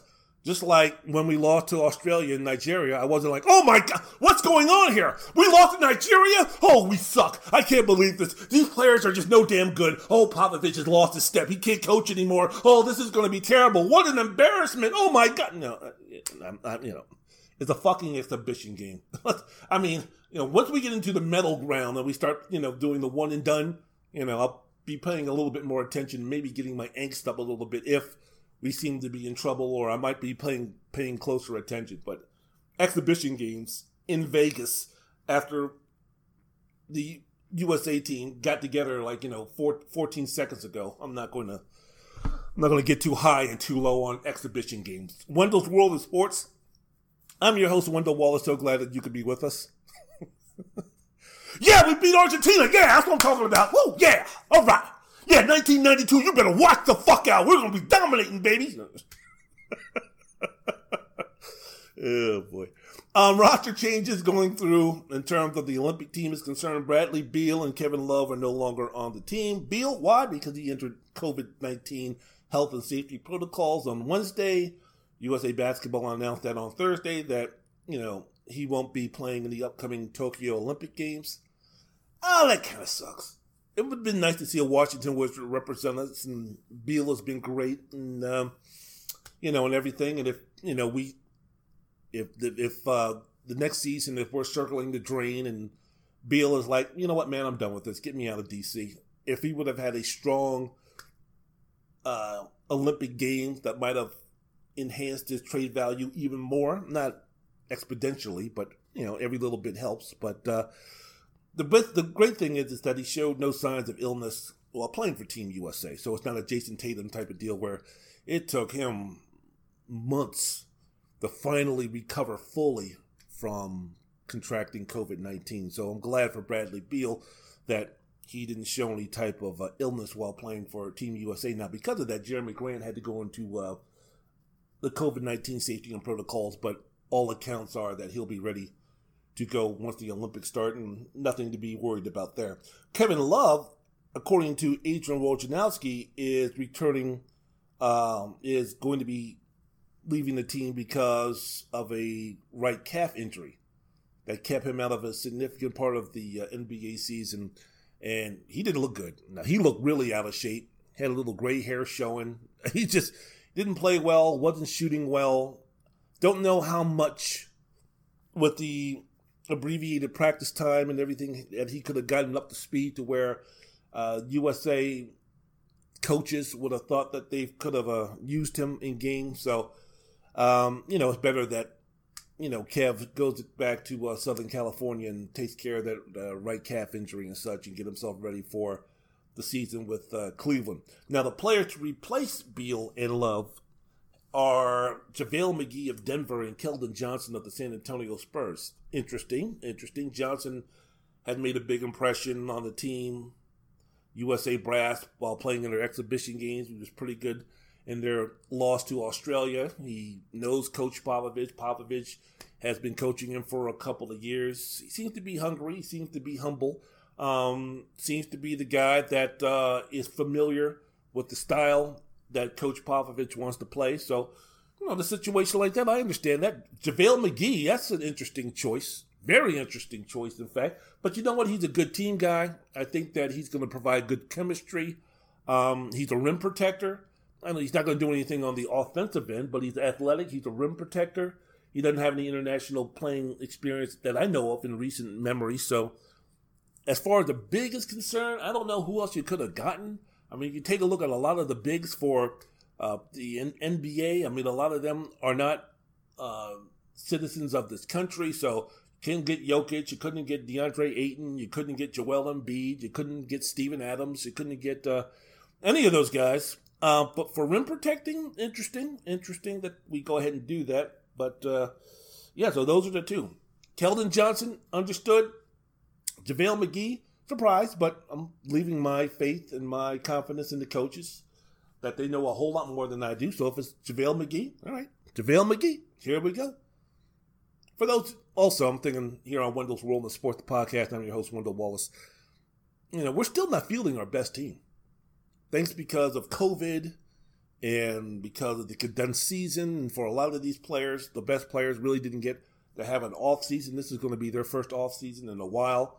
Look, Team USA still doesn't have LeBron, Steph, Kawhi, AD, James Harden, Zion, Trae Young, Kyrie. I mean, there's a whole bunch of talent out there through injury, just through rest and everything that are like, yeah, you know what, I'll, I'll, I'll, pass. And, you know, you still have the issue of, of COVID. We, I don't know if any of those guys have been vaccinated fully or not, so I don't know about that. If you could, if you could show the example of Tyson Fury and the COVID that spread throughout his camp, which caused the fight against Deontay Wilder to be postponed until October. I mean, you know, I don't know if LeBron or AD or any of those guys had been fully vaccinated. And if they weren't, I mean, how much of a risk were they going to be for the rest of the basketball team and for the coaches and such? And, uh, and you know, Kawhi injured, he tore partially torn ACL, and Anthony Davis nursing injuries, LeBron with his high ankle sprain, Kyrie with his ankle sprain, James Harden with his um, hamstring tear. So, you know, because of injury, rest, and others, they made the wise and conscious decision not to play. If I'm the LA Lakers now, I don't want LeBron and AD playing. Are you kidding me? You won the championship. You had like an off season of like you know 48 hours, and then you come back and dealing with that nonsense. No, man, take the summer off. Don't worry about it. You're, you're going to be going to a place in the world where COVID is still running rampant, and you're going to be playing games in front of nobody. Eh, okay, you know, LeBron has his has his gold medal, and uh, you know, AD. You know, we're, we're not going there. We're not going there. But you know, so far, I'm not panicking. I'm not uh, taking anything away from the USA basketball team, yay or nay. You know, everybody wants to have the two losses to be kind of like the foundation of doom and gloom for this team. I'm not not ready to go there yet. Not ready to go there yet. Wendell's World in Sports. I'm your host. Oh, and one more thing, because I gotta you know stick up for my man Popovich. What, what's up with folks up there just trying to like you know oh uh, that reporter got under his skin. Oh Popovich the bully. Oh it's like what what are you guys talking about? Did you say the same exchange that I did? Because it seemed like the reporter was talking out of pocket. He got his he got his question in. It was a you know, coach, could you please explain, or could you please somehow you know tell us that you know as a coach you're no good and you should be embarrassed and the team should be embarrassed and this is horrible and you guys suck because you lost to Nigeria. You lost to a sorry ass Nigerian squad from a third world country. Shouldn't you be embarrassed? Shouldn't you be alarmed? Shouldn't you uh, you know you know shouldn't you you know uh, say that you suck and all these type of things? And Popovich was like, uh, you, you know, he, answered, he asked the question. Popovich was answering the question. The reporter obviously didn't like the answer that he was giving, so he tried to reframe the question so maybe Popovich could say, yeah, we suck. Yeah, we're in trouble. Yeah, we're underachieving. Yeah, we're not going to win the gold medal. Yeah, I was the wrong selection. Yeah, we put together the wrong team. Something negative. You know, so he was trying to angle Popovich to say something negative, Popovich wasn't going to say anything negative. He was trying to give his answer, which I'm quite sure he gave numerous times at other occasions, but this reporter had an agenda. So instead of saying, again, he, he was like, could you let me finish my question? Could you let me answer your question? Could you let me answer your question, please? Okay. and he just kept going on and on and on. As a reporter, motherfucker, answer, ask the question, shut the fuck up. And when the coach is done, or when the player is done, or the subject that you're interviewing is done, Then you ask a follow up question. You don't interrupt the person mid sentence while he's giving the answer to ask him or to ask him another question based on the information that he's giving you right now, even before he finished answering the question. He was cutting them off. Well, you know, the reason why, oh, I don't like that. I don't like that answer. I don't like where it's going. So, uh, let me rephrase that so I can get you to say what I want you to say. And coach wasn't going to play that game. And so he wasn't yelling. He wasn't screaming. He wasn't cursing. He didn't get up and leave. He didn't threaten to get up and leave. He just said, now, you stop talking. Let me finish. Now, if he would have said, you need to shut the fuck up while I finish, that might have been a little, ooh, even though I would have agreed with Popovich to take that tone and to take that attitude and to use that type of language during that time. But, you know, he didn't go Bobby Knight on him. You know, he didn't explode on him. He didn't do any of that nonsense. He very calmly said, Could you let me finish? Could you let me finish? Could you let me finish? Now, maybe that's some folks are reading into that and saying, you know, underneath all of that facade, that coach was boiling underneath and the rage was ready to come out. But, you know, I, I, it's, it's just could you let me finish? Okay, I'm trying to answer the question here. You don't like the answer that I'm giving, so you keep interrupting me. I haven't finished what I wanted to say yet. So, how about we do this? How about we be adults? I answer the question that you asked me, and then after I answer the question that you asked me, you can answer, you can give me a follow up question. How about that? But this nonsense about ooh, coach lost is cool or that was an awkward exchange or anything like that. I'm like, what are you talking about? Where, where, where are we going here? Coach didn't threaten him, didn't call him any names, didn't say that you were stupid, didn't say that was a bullshit question, didn't say how did you get your credentials, didn't say that you're a lousy reporter, didn't say that you're the scum of the earth, didn't say any of those things. He was just like trying to finish you and you won't let me. Interesting. I'm still behind you, coach. Love Coach Popovich. Wendell's World in Sports. I'm your host, Wendell Wallace. So glad that you could be with us. Some uh, trades here. What's going on with Damian Lillard of the Portland Trailblazers? He was speaking to Chris Haynes of Yahoo Sports because there was some nonsense coming out about, hey, you know what, from Henry Abbott, who's a very good reporter, by the way, talking about, hey, you know what, um, you know, I'm reporting that um, Lillard plans to request a trade in the days to come, and Lillard was like, well, who told you that? Sure, surely wasn't me. He denied reports that he was looking to be traded. He said, I woke up to those reports, a lot of people reaching out to me, but it's not true. I'll start off the rip and say it's not true. A lot of things are being said, it hasn't come from me. I haven't made any firm decisions on what my future will be. Now, if you want to say that he's lying and he's playing games or whatever, okay, but I'm just going to take, I'm going to take uh, what he says as, uh, as, as truth. Lillard said he expects to be in a Blazers jersey when the 2021 22 season begins. All right. Now, could times change? Could he talk to Neil Olshey and Chauncey Billups and those guys get to talking? And he's like, man, I left that meeting saying, eh, I don't think I like the direction where we're going here. I don't, I, mean, I might, I might want to reconsider. That, that might happen. But at the time of this recording, July 17th at 2.52 in the afternoon, Lillard said that he expects to be in a Jersey Blazer in, uh, in a uh, Portland uh, Blazers jersey when the season begins, and has no has no uh, interest at all in being traded. Okay, he still hasn't gotten over the first round loss to Denver. In fact, what he said in the interview to Haynes, he was like, "Look, we're not losing a lot, but we're we were eliminated by a shorthanded Denver Nugget team that I felt we should have beat. I just walked away from that really disappointed. You should." Man did everything humanly possible. C.J. McCollum, where were you? Robert Covington, where were you? Jusuf Nurkic, where were you? Zach Collins, could you please get on the floor, please? And stop being so goddamn injured all the time? So I, I, I can see where he's going, you know. It's fourth time in five seasons that Portland was uh, eliminated in the first round the Western Conference playoffs. What's, what's going on here? What's happening? These are the prime years here. I'm 31 years old. I don't got that much time left. And next season, yeah, he's gonna mark. It's gonna mark the first. It's gonna mark the start of the four-year, 176 million dollar contract extension that he signed in 2019. But we know after a couple of years, we can always get out of that. Players can always get out of that. They can get out of that earlier, earlier if they want to, if they are requesting enough.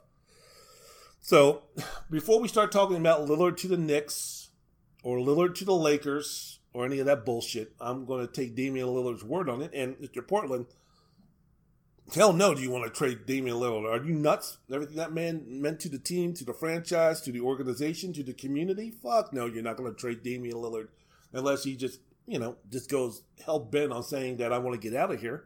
And so far he hasn't. So if I'm Portland, I'm keeping Damian Lillard. And for the movement of the discussion, I'm no longer going to be doing hypotheticals on where Damian Lillard could play. I haven't even thought about it. Once I saw that he was uh, talking about, yeah, I expect to be with the Blazers next season.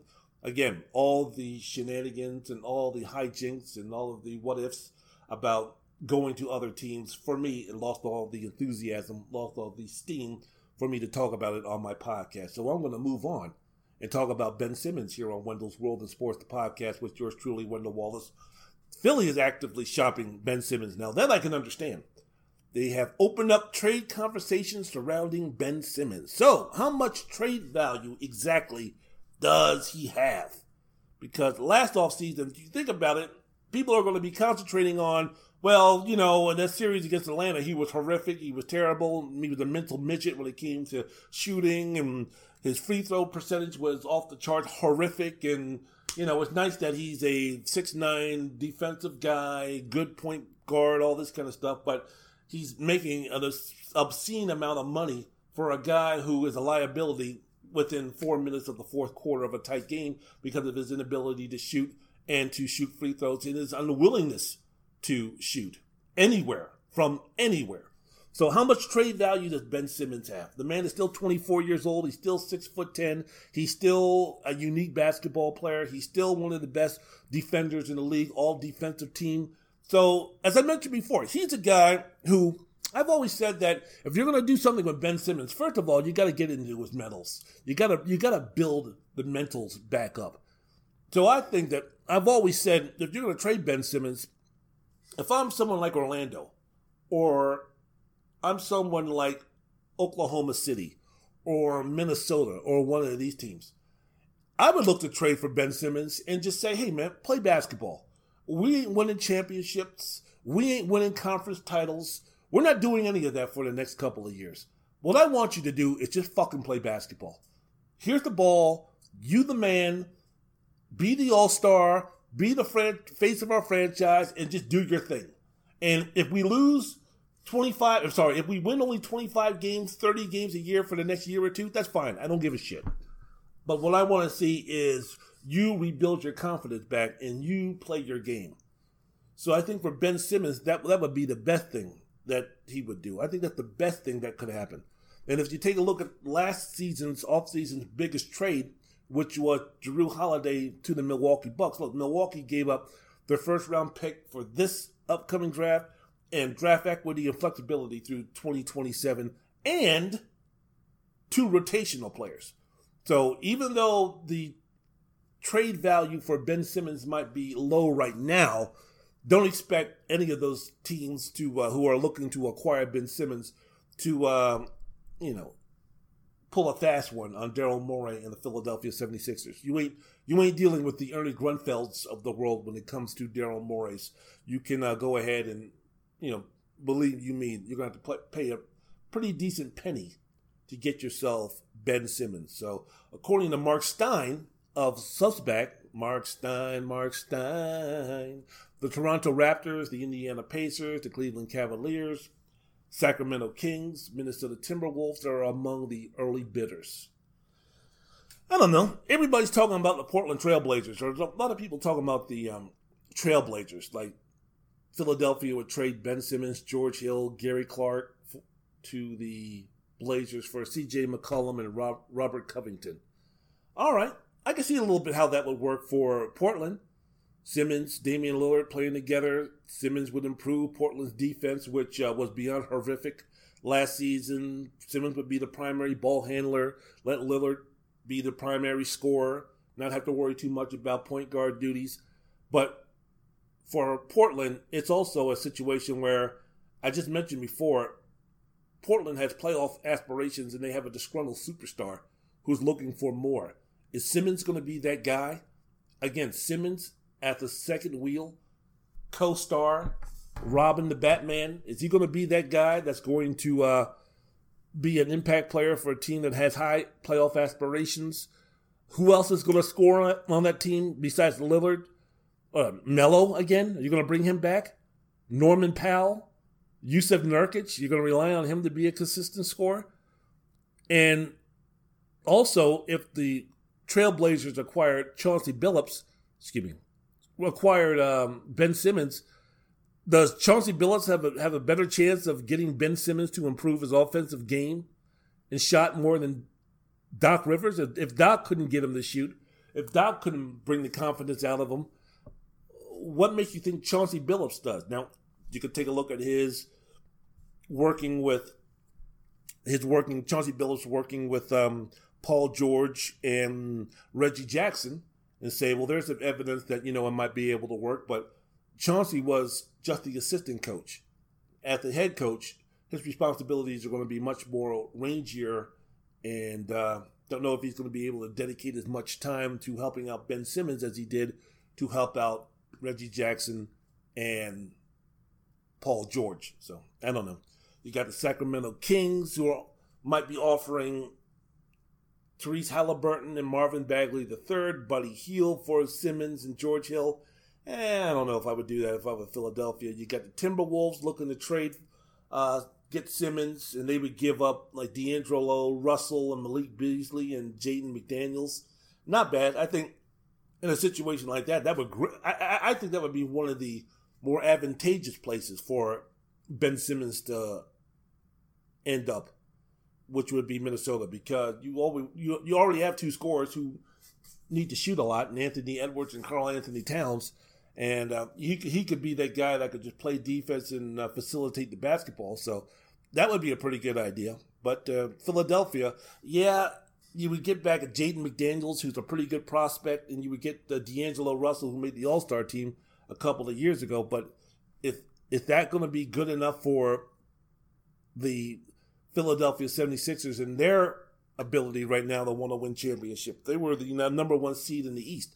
So they're not looking to move backwards, they're looking to move forwards. And it also doesn't address the main problem for the Sixers, which would be outside shooting.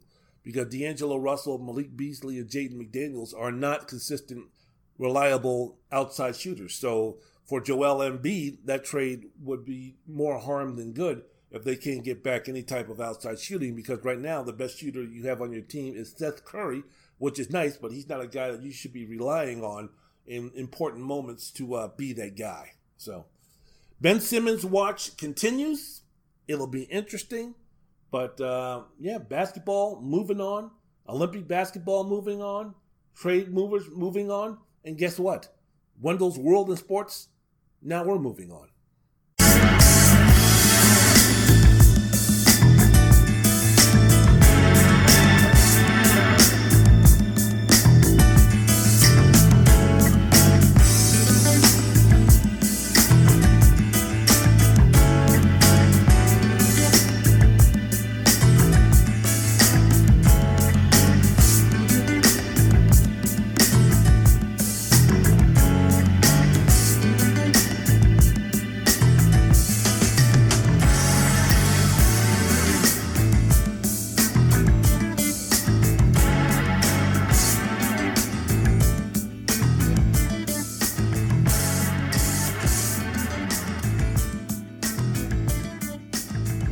Wendell's World in Sports. I'm your host, Wendell Wallace. So glad that you could be with us. A lot of things getting down and discussing today in the world of sports. Major League Baseball, second season now starting. The All Star game, American League beat the National League 5 to 2. Storyline of the game, and I guess you could say for this season, the introduction of new, young, fresh, exciting players, going to be stars, public figures for the next generations. Who's going to be the next generation's um, LeBron James for Major League Baseball, or Tom Brady, or Peyton Manning for Major League Baseball. Who's going to be that guy? Who's going to permeate the regular sports fans' aura in life to let them know that, hey, you know what? This guy is uh, important. And even though I might not be head over heels for the sport when this guy is playing, I definitely want to uh, watch this guy play. Never going to mention someone like a Michael Jordan because that's always not fair to uh, anybody in any sport. Jordan came along, right time, right place, uh, off the coattails of the NBA. Their their um, their uh, um, enthusiasm, their what's the word I'm looking for here, coming off of the uh, you know the the uh, the, the moving, the grooving of uh, Magic and Bird and everything. Jordan got the uh, coattails of that and took it to a another level, and so good for him. So you know, right place, right time for Michael Jordan.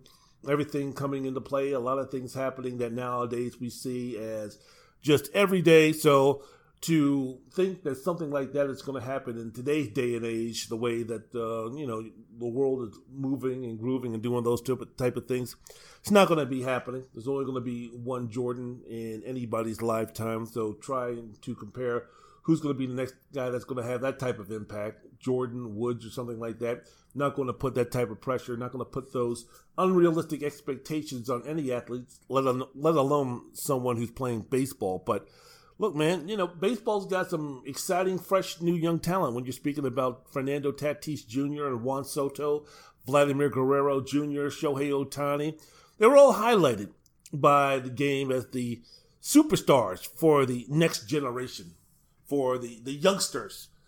We have our LeBrons, we have our Magics, we have our Kobe's, we have our Joe Montanas, we have our Walter Paytons, we have our Jim Browns, we have our Tom Brady's, we have our Peyton Mannings, we have our Randy Mosses, we have all of those guys. We have our Roger Federers, we have our Floyd Mayweather Juniors. I don't know why. We have our Mike Tysons. We have all of a. You know, each generation has their idol in each sport or whatever. Mine, when I was growing up, Kirby Puckett was my guy. Dave Stewart was my guy. Kent Hrbek was my guy. Rod Carew was my guy. Lyman Bostock was my guy until he got murdered. So there was a, you know, growing up baseball, I had a good number of uh, players that uh, I uh, looked up to when I played Little League. Willie Stargell, another guy that I looked up to. So, who's going to be for the 10, 11, 12, 15 year olds of 2021? Who's going to be their guide? And when they get to be in their 40s and their 50s to say, yeah, back in the day, son or grandson, Fernando Tatis Jr., Juan Soto, Ohtani, uh, Ronald Acuna Jr. You know, prayers out to him towards ACL. He's not going to be back for a while, but you know these guys, Tim Anderson, these guys who are, you know, those were my guys back in the day. These are the players that Major League Baseball is shaping to be that for the next generation. So if we're speaking about the All Star game, that I mentioned before, you know, it, it adds a little freshness because you know when you get an All Star game where you start having repeat players or the, the squads are a lot of the same players. I mean, the, the for, for those guys, they can sit there and say, "Yeah, you know, it's great and it's wonderful and it's an awesome experience and all those things," and I'm quite sure it is. I'm quite, quite sure it is. But you know, after a while, once the game starts, the festivities, the festivities are wonderful. You get to meet some other all stars, and you get to sign the autograph and take the pictures, and you know, the home run derby and everything. Those things are great. But by about the fifth inning of the game, of the All Star game, a lot of those guys are like, all right, man, time for me to, uh, you know, start thinking about the second half of the season and the uh, thrill is gone, the ooh ahness is gone. Especially when you're speaking about guys, as I mentioned before, who have been multiple, multiple time All Stars and starting and everything. I remember, you know, back in the day, you would have a Derek Jeter, you would have a Barry Bonds, you would have these guys who were starting the All Star game every year. By the third, fourth inning, these guys were already out of the ballpark. Either they were already out of the ballpark going back home, or they were already showered, changed, and uh, that's about it. You know, for them, the All Star game was over. So, as much as the players can say, "Yeah, this is great and this is awesome," you know, it, it loses somewhat of the luster as you mature, you get older, and you start going to these things on a more consistent basis. So, at least with some of these guys who are still young, sometimes their first All Star, their first experience and everything, it would bring a type of freshness, it would bring a type of newness, it would bring a type of excitement that might have been lacking in All Star games before when they were mainly veteran dominated. But uh, according to John Ourand of the Sports Business Journal, the 2021 Major League All Star game, ratings wise is concerned, it was better compared to 2019. Over 8.2 million fans tuned in. But for me, for All Star games, especially for baseball, it's like okay, you get the as I mentioned before, you get the uh, excitement of the first inning or two, but once the starters come out and you start putting in, especially baseball, where you have to have every player, uh, every team represented by a player. I mean, once you get to like the third or fourth inning, it loses its luster, and then by the sixth or seventh, you're not even watching anymore. Especially if the game is not a competitive game. So, for 8.2 million, not bad, not bad. sorry, sorry. Um, just taking a look at just taking a look at the things here. Taking a look at something that was on the TV screen. Um, I'm, I'm proud of Major League Baseball for moving the game out of the state of Georgia, taking a stand against the state legislature, trying to uh, enact laws to suppress the voting rights for minorities. Of course, Republicans, being the soulless assholes that they are, claim that this was the reason why the ratings were down for the game. You know, use the statistics however however way you want them. You know, they're talking about in 1980, 36 million people tuned into the All Star game in 2015. In the you know, in even in the age of interleague play, that the All Star game still drew 11 million. So because of you know MLB trying to be like like uh, the uh, basketball league and the NBA and trying to be woke and all of this nonsense that somehow, some way, this was a backlash. That the 8.2 was somehow a backlash from fans who were still butthurt because of the move from the state of Georgia, moving the All Star game from the state of Georgia to Colorado. For for those guys, why don't you fucking go kiss my ass, you fucking gutless cowards? Um, that's my that's my thought process with them. Thought the tribute to Hank Aaron before the game was very well done. For all of the shit that Rob Manfred um, receives, a lot of it because of the stuff that he does, because of some of the moves that he makes. I think praise needs to be heaped on him in Major League Baseball for what they did with the tribute to Hank Aaron. So you get much praise and credit for that. But uh, you know, it was a good it was a good time. I thought it was pretty good. Didn't watch anything as far as the uh, celebrity game is concerned, but I thought the home run derby was pretty good. I thought the uh, you know before the game starts and everything, and once the game started a little bit, I thought it was good for me being a semi-casual, a little bit more than a casual baseball fan. I thought they did a good job, and uh, this was a situation where you know basically they had Monday and Tuesday all to themselves. The NBA wasn't on. You had what an Olympic basketball game an exhibition. That was about it. But you know, Major League Baseball, I thought took advantage of the time and the spotlight that was shown on them. Now let's see what it does to contribute in terms of once we get back and baseball is starting once again. The second half, as far as the storylines are concerned, some interesting ones. San Francisco Giants, can they stay in first place? Best division in baseball. They're they have the best record in baseball, 58 and 32, two games ahead of the Dodgers, six games ahead of the Padres. What are the Chicago Cubs going to do at the trade deadline? They've got Kris Bryant, they've got Anthony Rizzo, they've got uh, Javier Baez. What's going to be up with them? Is Baez going to be possibly traded to the New York Mets? Now that's Francisco Lindor has been put on the DL. So all of those things are they going to be buyers? They're going to be sellers. They're currently 45, 46, eight games behind Milwaukee in the NL Central. So if you're thinking about the upcoming trade deadline with the Chicago Cubs, yeah, they could be sellers, but for Kris Bryant, who's having a renaissance of a year in terms of what he did last season, what are you going to be able to get with him? How, how what type of trade value are you going to receive from him? And also, moving forward, which one of the young new superstars is going to have the biggest impact for their teams? As much as I would love Shohei Ohtani to be doing something for my Anaheim Angels, their pitching staff absolutely, positively, undeniably sucks. So right now, the Angels are in fourth place in the NL West, 10 games behind the Houston Astros. And even with Mike Trout, whenever he returns, I don't think that's going to be enough to propel the Angels to any type of relevancy uh, for playoff spots and something like that. You have a Fernando Tatis, who's going to be an integral player for the San Diego Padres as they try to uh, make the move in their division and in the uh, National League. Juan Soto playing for a team right now in Washington that's not uh, doing anything. They're uh, they're near the bottom of their division, so it's going to be interesting to see which one of these guys are going to be doing anything. I want to take I want to take the subject here on Wendell's World of Sports, the podcast. Yours truly, Wendell Wallace.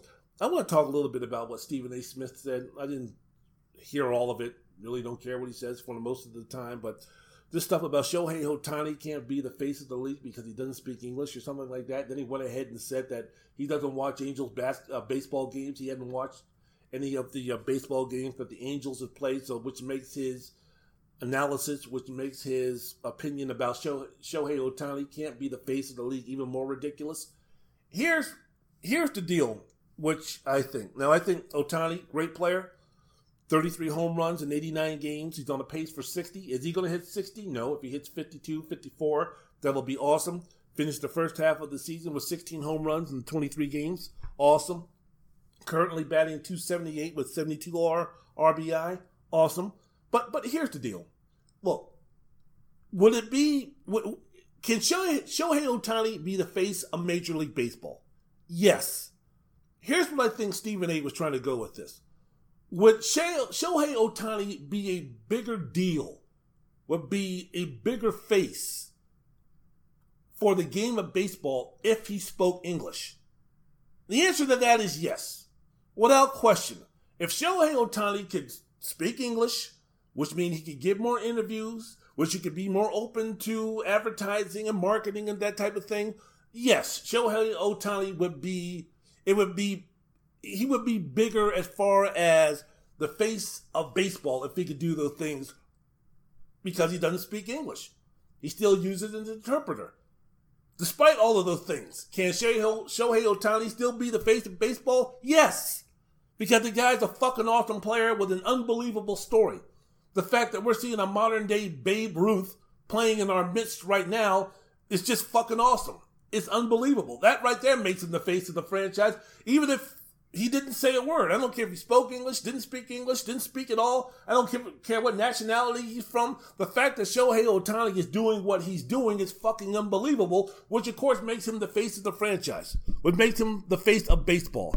Absolutely. But what I think Stephen A. Smith was trying to say was because he doesn't speak English, there's a ceiling to how far he can go that wouldn't be as high if he spoke English. And let's be let's be for real about it. If Shohei Ohtani was some white guy from New York, New Jersey, Kansas, Oklahoma, South Dakota, whatever, if he was American, his chances of being the face of baseball would be much higher. Why? Because of the country that he was born and the color of his skin. Now, the fact that he doesn't speak English, the fact that he, he was not from this country, does that mean he cannot be the face? No, of course not. He's already the face. But what I think Stephen A was trying to say and what he should have said was, while yes, Shohei Ohtani can be the face of baseball, he could be a great, you know, ambassador for baseball. I mean, he could do a lot of things for the game of baseball. I think that he's a positive influence and an awesome uh, person to be that guy the fact that in this country where you speak English, and the last time I checked, the Japanese language is not the second language spoken in this country. The fact that he does not speak English, the fact that he does not have white skin, and the fact that he's not American limits the growth of how big that he can be. Baseline, foundation wise, he's already big. But because of the fact that he doesn't speak English, because of the fact that when the season's over, he's going to go back to Japan, because of the fact that he's Japanese and he's claimed by the Japanese, he's all about the Japanese, the Japanese culture. He's Japanese. He's not trying to become an American citizen. He's not trying to come over here and marry a white woman and try to live the idyllic, stereotypical American life. That because of those things, there's going to be a ceiling to how far he can go. That's all he's trying to say. And I agree with that. That doesn't make him homophobic. I'm not homophobic. Of course, it doesn't make him homophobic. It doesn't make him xenophobic or anything like that. He's just telling the truth. In the world that we live in, in this country that we live in, yeah, for the most part, if you're an advertiser, you want all the biggest superstars to be white. it's, just, it's the way it is. It's the way it goes. LeBron James could have been white. Lord, that's goodness gracious. If Michael Jordan could have been white, good Lord, have since alive. Could you imagine how big that would be? If Tiger Woods was white, could you imagine how much bigger he would be? So yeah, of course. You know, when, when you're not white, there's a there's a ceiling that you go that you that you have. But uh, you know, to, to say that he could not be because the fact that he doesn't speak English, or because he's Japanese. That's ridiculous. So I think that's what um, Stephen A. was trying to get at with that. Shohei Ohtani, Fernando Tatis Jr. I mean, what's the difference between? I speak English. I don't. I you know, to me, Japanese and Portuguese and any other foreign language spoken, I don't understand it. So for me, who cares if you're Hispanic? Who cares if you're um, Japanese? Who cares if you're Arab? If you don't speak the language, I mean, for me, it's going to be kind of a ceiling of how much I can get into you, how much I can really dig you, how much I can really get behind you. I'm still going to cheer like hell for you. I'm still going to admire you. I'm still going to be like, yeah, you the man, and this, that, and the other. But would it be better if you spoke English so I can understand what you were saying? Sure, absolutely. So there we go. But you're still going to be my guy. You're still going to be the guy that I want to uh, lead the this uh, you know lead baseball if you're the best player by far and what he's doing absolutely so that's what he was doing. Shohei ohtani the face of baseball yes. But because of the language barrier and where he's from is there a ceiling to how far he can get to? Absolutely. Again yes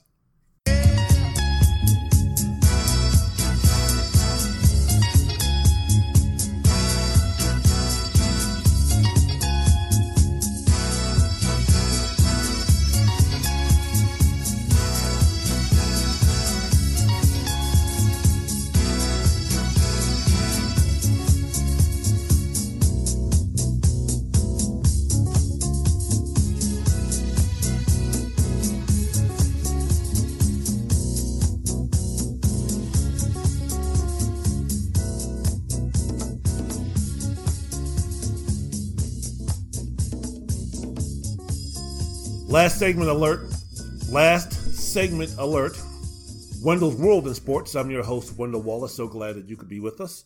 I hope that you enjoyed the podcast today as we started to get down to the end of the podcast. Spoke about some NBA, spoke about some trade rumors, spoke about Olympic basketball. Very quickly hit the uh, Major League Baseball. I guess uh, I got to start paying a little bit more attention now. You had the uh, NBA Finals going on, man. I told you now.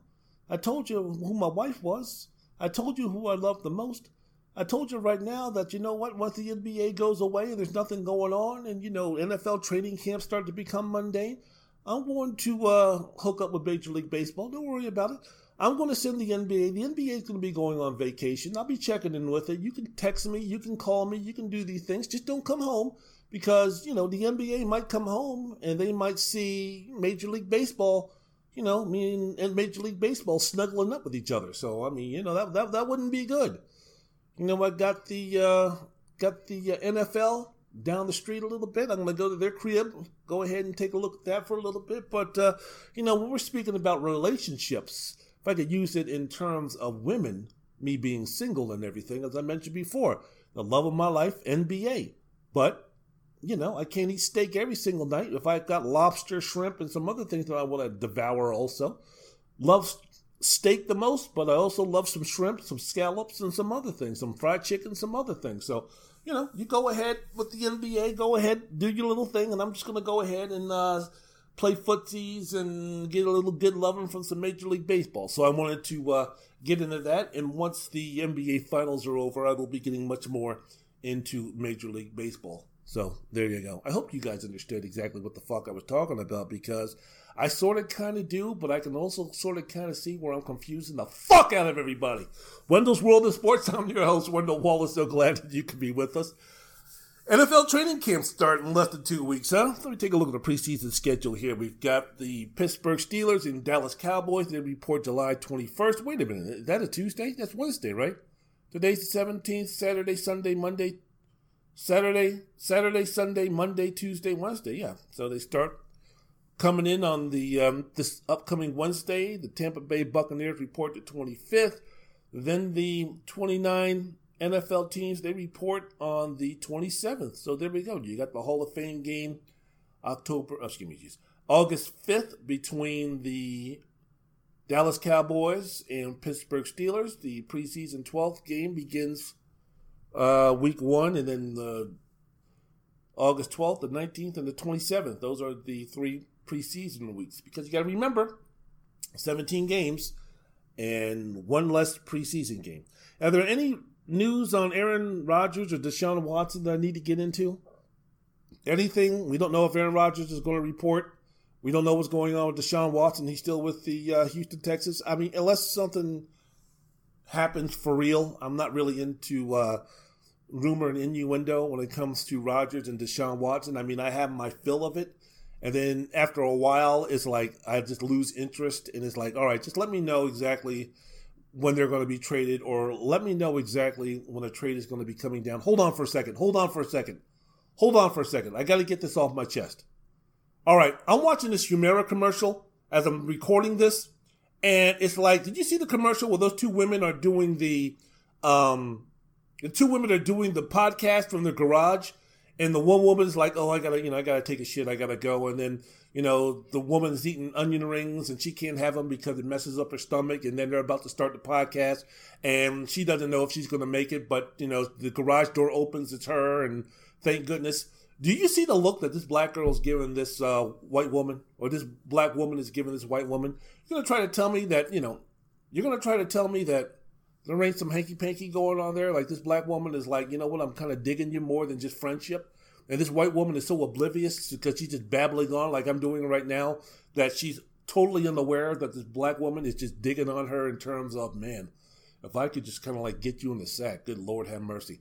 Love the fact the white woman is very gorgeous. I gotta just bring it to everyone's attention. It's like, you know, kind of upsets me that, uh, you know, Humira is having a commercial where the white woman is better looking than the black woman. But uh, when I took a look at that commercial, it's like, you know, first of all, from the black one, I'm like, damn, bitch, you gonna show up on time or what? You better tell me what the fuck's going on because we're about ready to start and you come you come walking in here with a smile on your face. You put on the headphones and act like nothing's happening. Damn near give me a heart attack. And you know I want to sleep with you to begin with. So, you know, you better, you know, come correct with me and this, that, and the other. So so you got that. It's just you know, who looks at who looks at a person that way? Huh? Who looks at a person that way? If you like somebody, if we're boys or you know, that's my homegirl and everything like that, homegirls don't look at each other that way. Or one homegirl does not look at another homegirl that way in terms of, you know, like the way that black girl was taking a look at that girl in that Humira commercial. It's like, no, nah, that's not, that's more than just, hey, you're my friend and I was concerned about you and thank goodness that you're okay. That's more of, man, I want to rip your clothes off and I just want to go to town on your ass. I mean, that's just, I'm serious. I'm serious. There's no way that a female is going to be taking a look at another female like that without intentions of saying, "Ooh, I want to get you into." Mm. Because fellas don't look at each other like that. I mean, if somebody was looking at me, like, I don't give a damn if I just had a near death experience. I don't give a damn what I went through, other than just constipation. I don't. I don't give a damn if someone's going to be looking at me like that.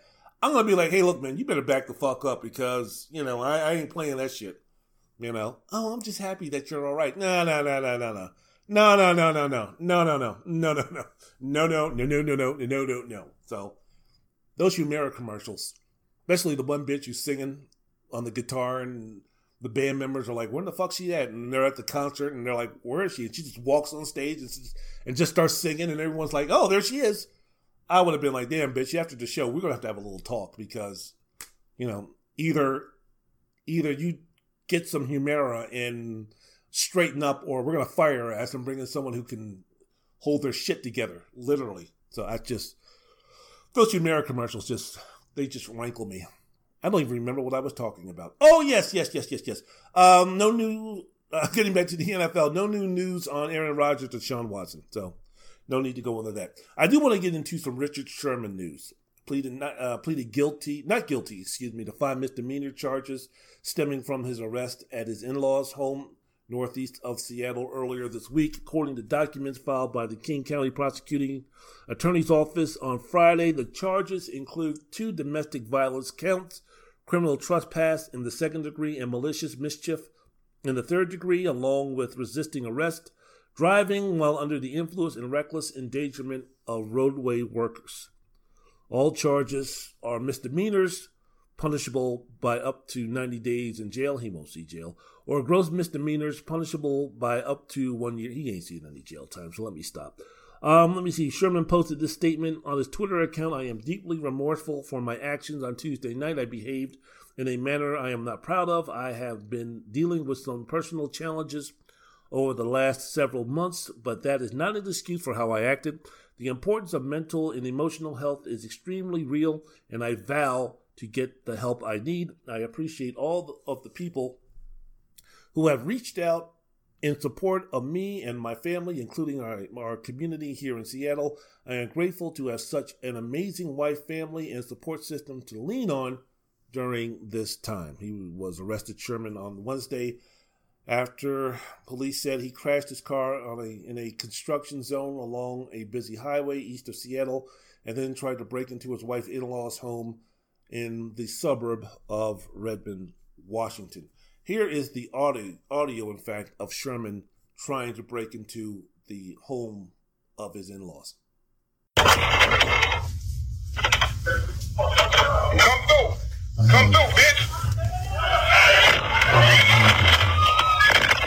Come through. Come through. Come through. Come through. Come through, right? Come through. Come through. Come through. Come through. Come through. Come through, right? Come through. Come through. Come through. I can fuck about what you're saying. Get, move the door. That shit cute from behind the door. Come through. That shit real cute.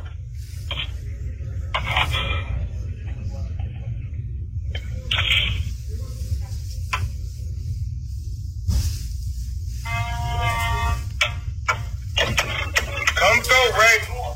Come through. Come through.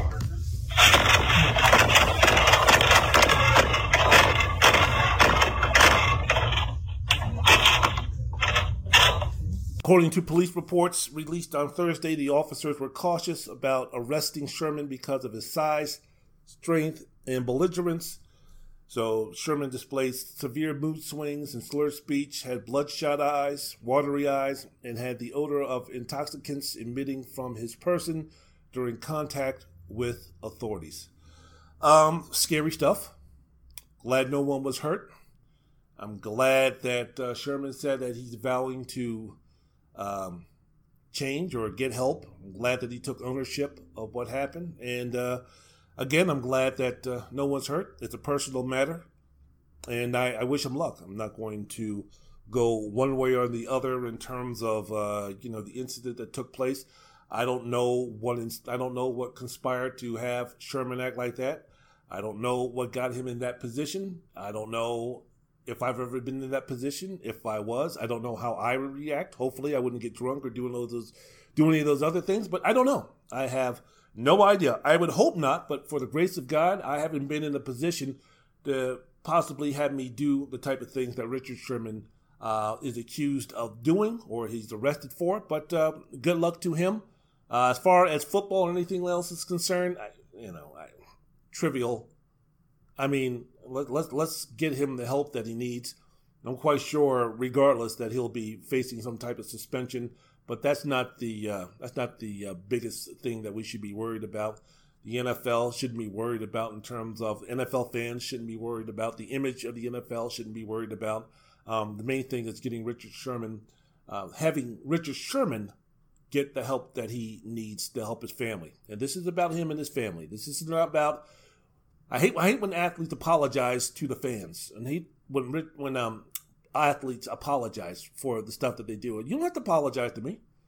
You didn't hurt me. You didn't try to break down my door. Uh, that, that's the personal matter between you and your family members and everybody that's involved. So, what are you apologizing to me for? I you you didn't do anything to me. So, when they when they start doing that stuff, like when someone's accused of domestic violence and they want to go to the you know beat up you know, the, the, the battered women's shelters and all this kind of stuff and continue to apologize and to apologize and to apologize. You didn't you know I, to me it's like look man don't don't worry about apologizing to people who don't know you. You don't know them. You never had any contact with them. You never had any interaction with them. Don't don't don't don't apologize to them. They don't need your apology. You don't they don't deserve your apology. They shouldn't even want your apology. You apologize and fix the people that you affected by your actions. Not me, not anybody else, not your fans, not the football fans, not the community, none of that kind of stuff. Straighten up the people who have been dealing or were dealing with this situation. All right, before I get out of here, here on Wendell's World in Sports, I want to deviate just a second, real quickly, just real quickly, because I was watching a television show the other day called Snap. It's on Oprah's channel, the Oxygen, Oxygen channel, and the show where they have Snap, they have Cold Justice, these crime and justice shows. And whenever you know they have something about a serial killer or serial killers, the crime and justice version of that, I stop what I'm doing, and that becomes my main focus. I'm not into serial killers themselves. I'm not a fan of serial killers themselves. Don't sit up there talking about I'm a fan of Richard Cunningham or Wayne Williams or Paul Joseph Kearney or Ted Bundy or any of those fucking clowns. No, no, the Grim Sleeper and all this kind of nonsense. No, no, I am not a fan of theirs. I want all of those motherfuckers to rot in hell, along with Dorothea Puente, who's already dead, thank goodness, and Aileen Wuornos, who's dead, thank goodness, and every other serial killer out there, female, male, black, white, Hispanic, I don't give a damn.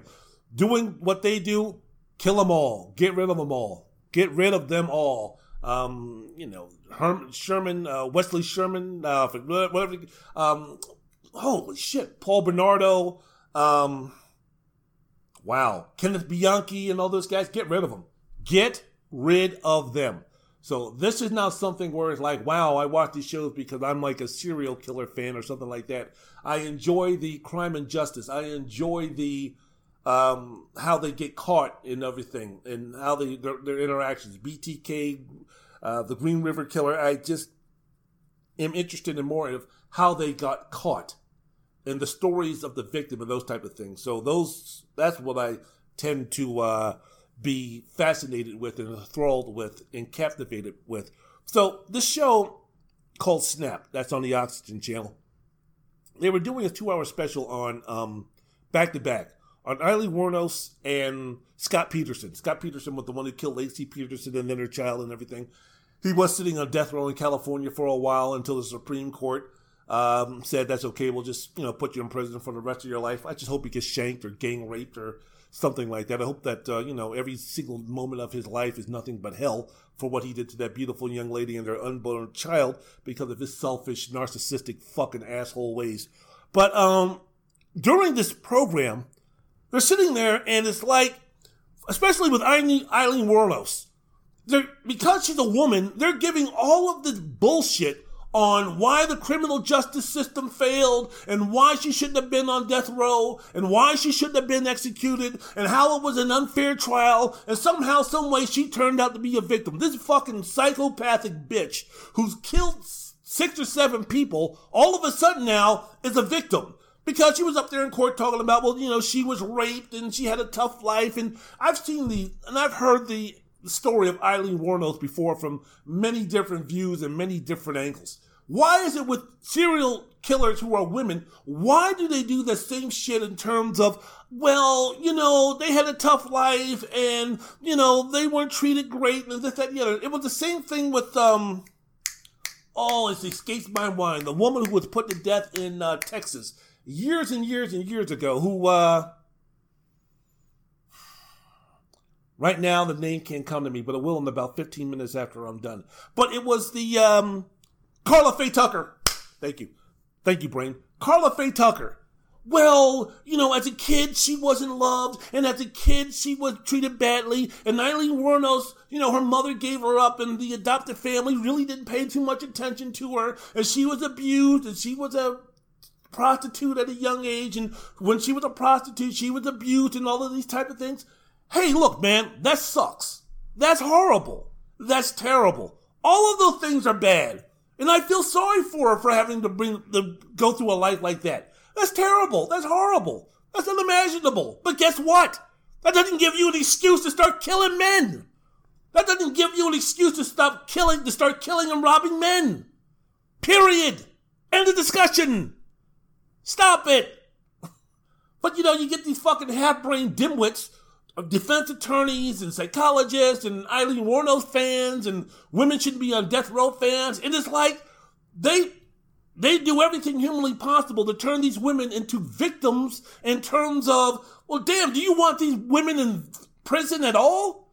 Because now all of a sudden they bring the, well, you know, this crazy ass bitch was talking about, well, she got raped by this guy and that's why she shot him. She got raped, so she shot the guy in the back? And she shot the guy in the back of the head? That's claiming self defense when you shoot somebody in the back in the back of the head? Now look, if you're in an abusive relationship and a guy puts his hands on you in a violent way, hey, I'm all for a woman grabbing a gun, an axe, any type of weapon and defending yourself. And if it means killing that son of a bitch, you go ahead and kill him. Because I would rather see the victim live than the person who's doing the victimizing live. Even if that meant the victimizer would go to jail for the rest of his life. Because the person that he killed is dead.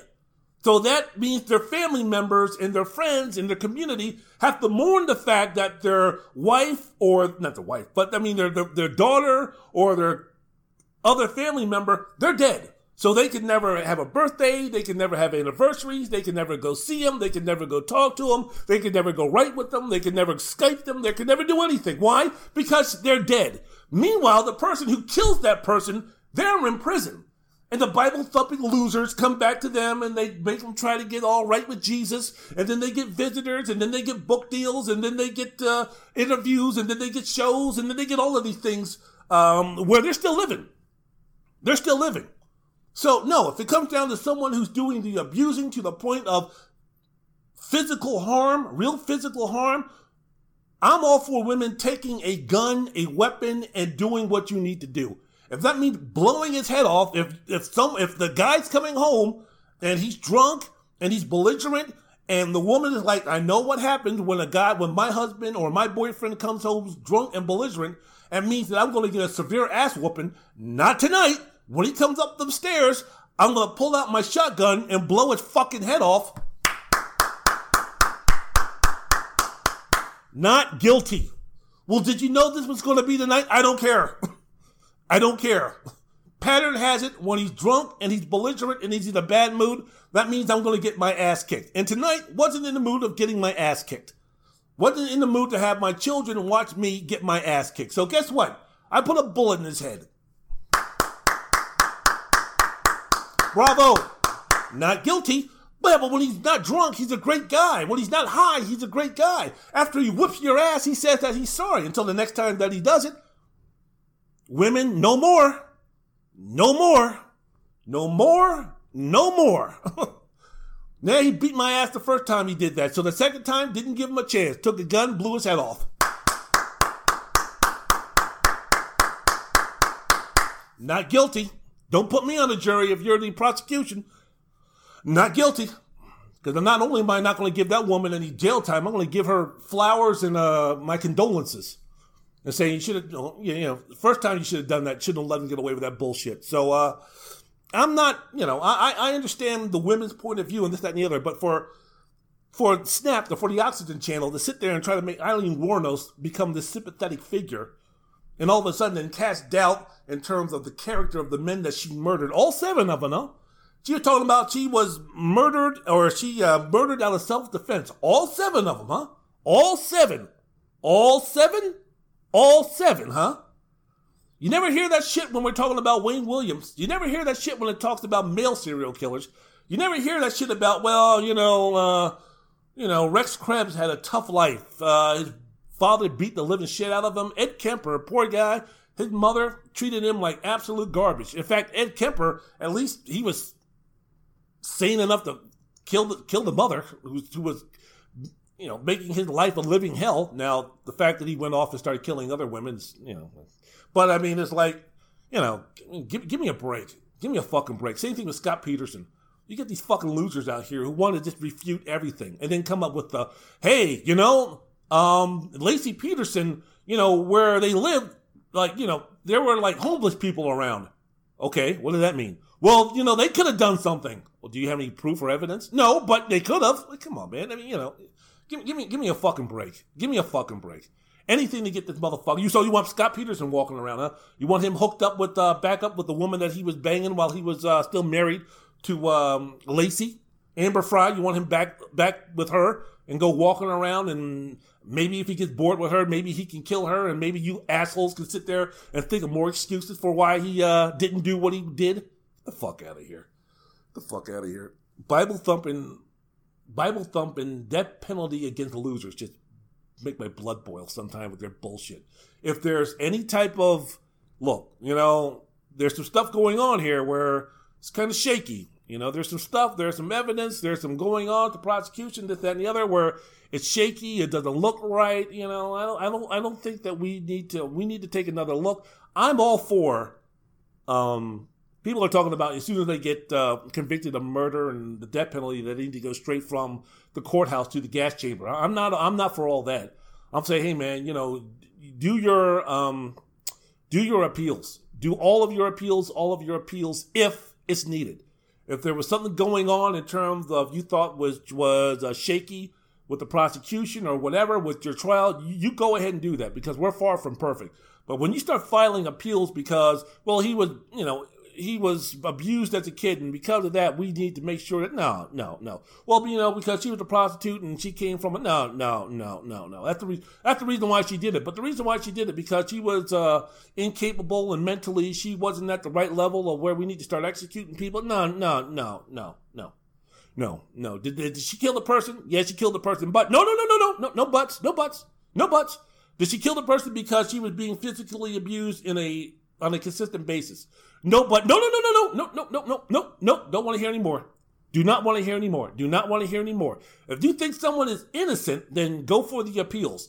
But if you're talking about, well, you know, I don't like the, I don't like the, um, I don't, I don't like uh, death row. I don't like uh, capital punishment. So you know, I don't think that we should be putting people who with split personalities. I don't think we should be putting people who are mentally challenged. I don't think we should be putting people to death who come from tough backgrounds, who were abused as children and all that kind of stuff. No. If you start killing innocent people for no reason other than because you like it or because you're angry at society or something like that, get the fuck out of my existence. Get the fuck out of here. Because I'm trying to grow a community. I'm trying to grow a planet. I'm trying to grow a society where love, peace, unity, harmony, understanding, and loving of others rules the day. Not fucking people running around killing people, and then we get off with the, well, you know, poor thing. You know, she wasn't kissed at night before she went to bed by her mother, so because of that, she hated all men, so she started killing. She started killing men. Get the fuck out of here with that bullshit. All right, that's about all I have time for with that one. I think I was more passionate about that than I was about Major League Baseball. I want to thank everybody for listening to the program, Wendell's World and Sports. I want to end today with the greatest, with the legendary, with the uh, person that when I get to heaven, save me tickets at the front row to see, to listen to his concert, to see him in concert. Can't wait for it. I'm listening. I'm going to end today's podcast with the great, the awesome, legendary Cupid. Draw back your bow. No, no, no, no, no. Not Sam Cooke and not the Spinners. I'm talking about the soulful, the legendary, the great Otis Redding. This was something where this wasn't even released on one of his albums. This was one of his uh, post-mutius, post-humanist albums that were uh, brought out to where they were searching and digging for anything Otis Redding uh, recorded to put on a uh, to put on a CD or to put on a LP or whatever. So this was something that uh, wasn't even issued when he first recorded it. But the soulfulness of this song with Otis, the greatest of them all, the greatest of them all, the greatest of them all. Love, peace, unity, harmony, understanding. Let's all strive for that as we listen to the great one. Mr. Redding, the greatest, if you would please. Music.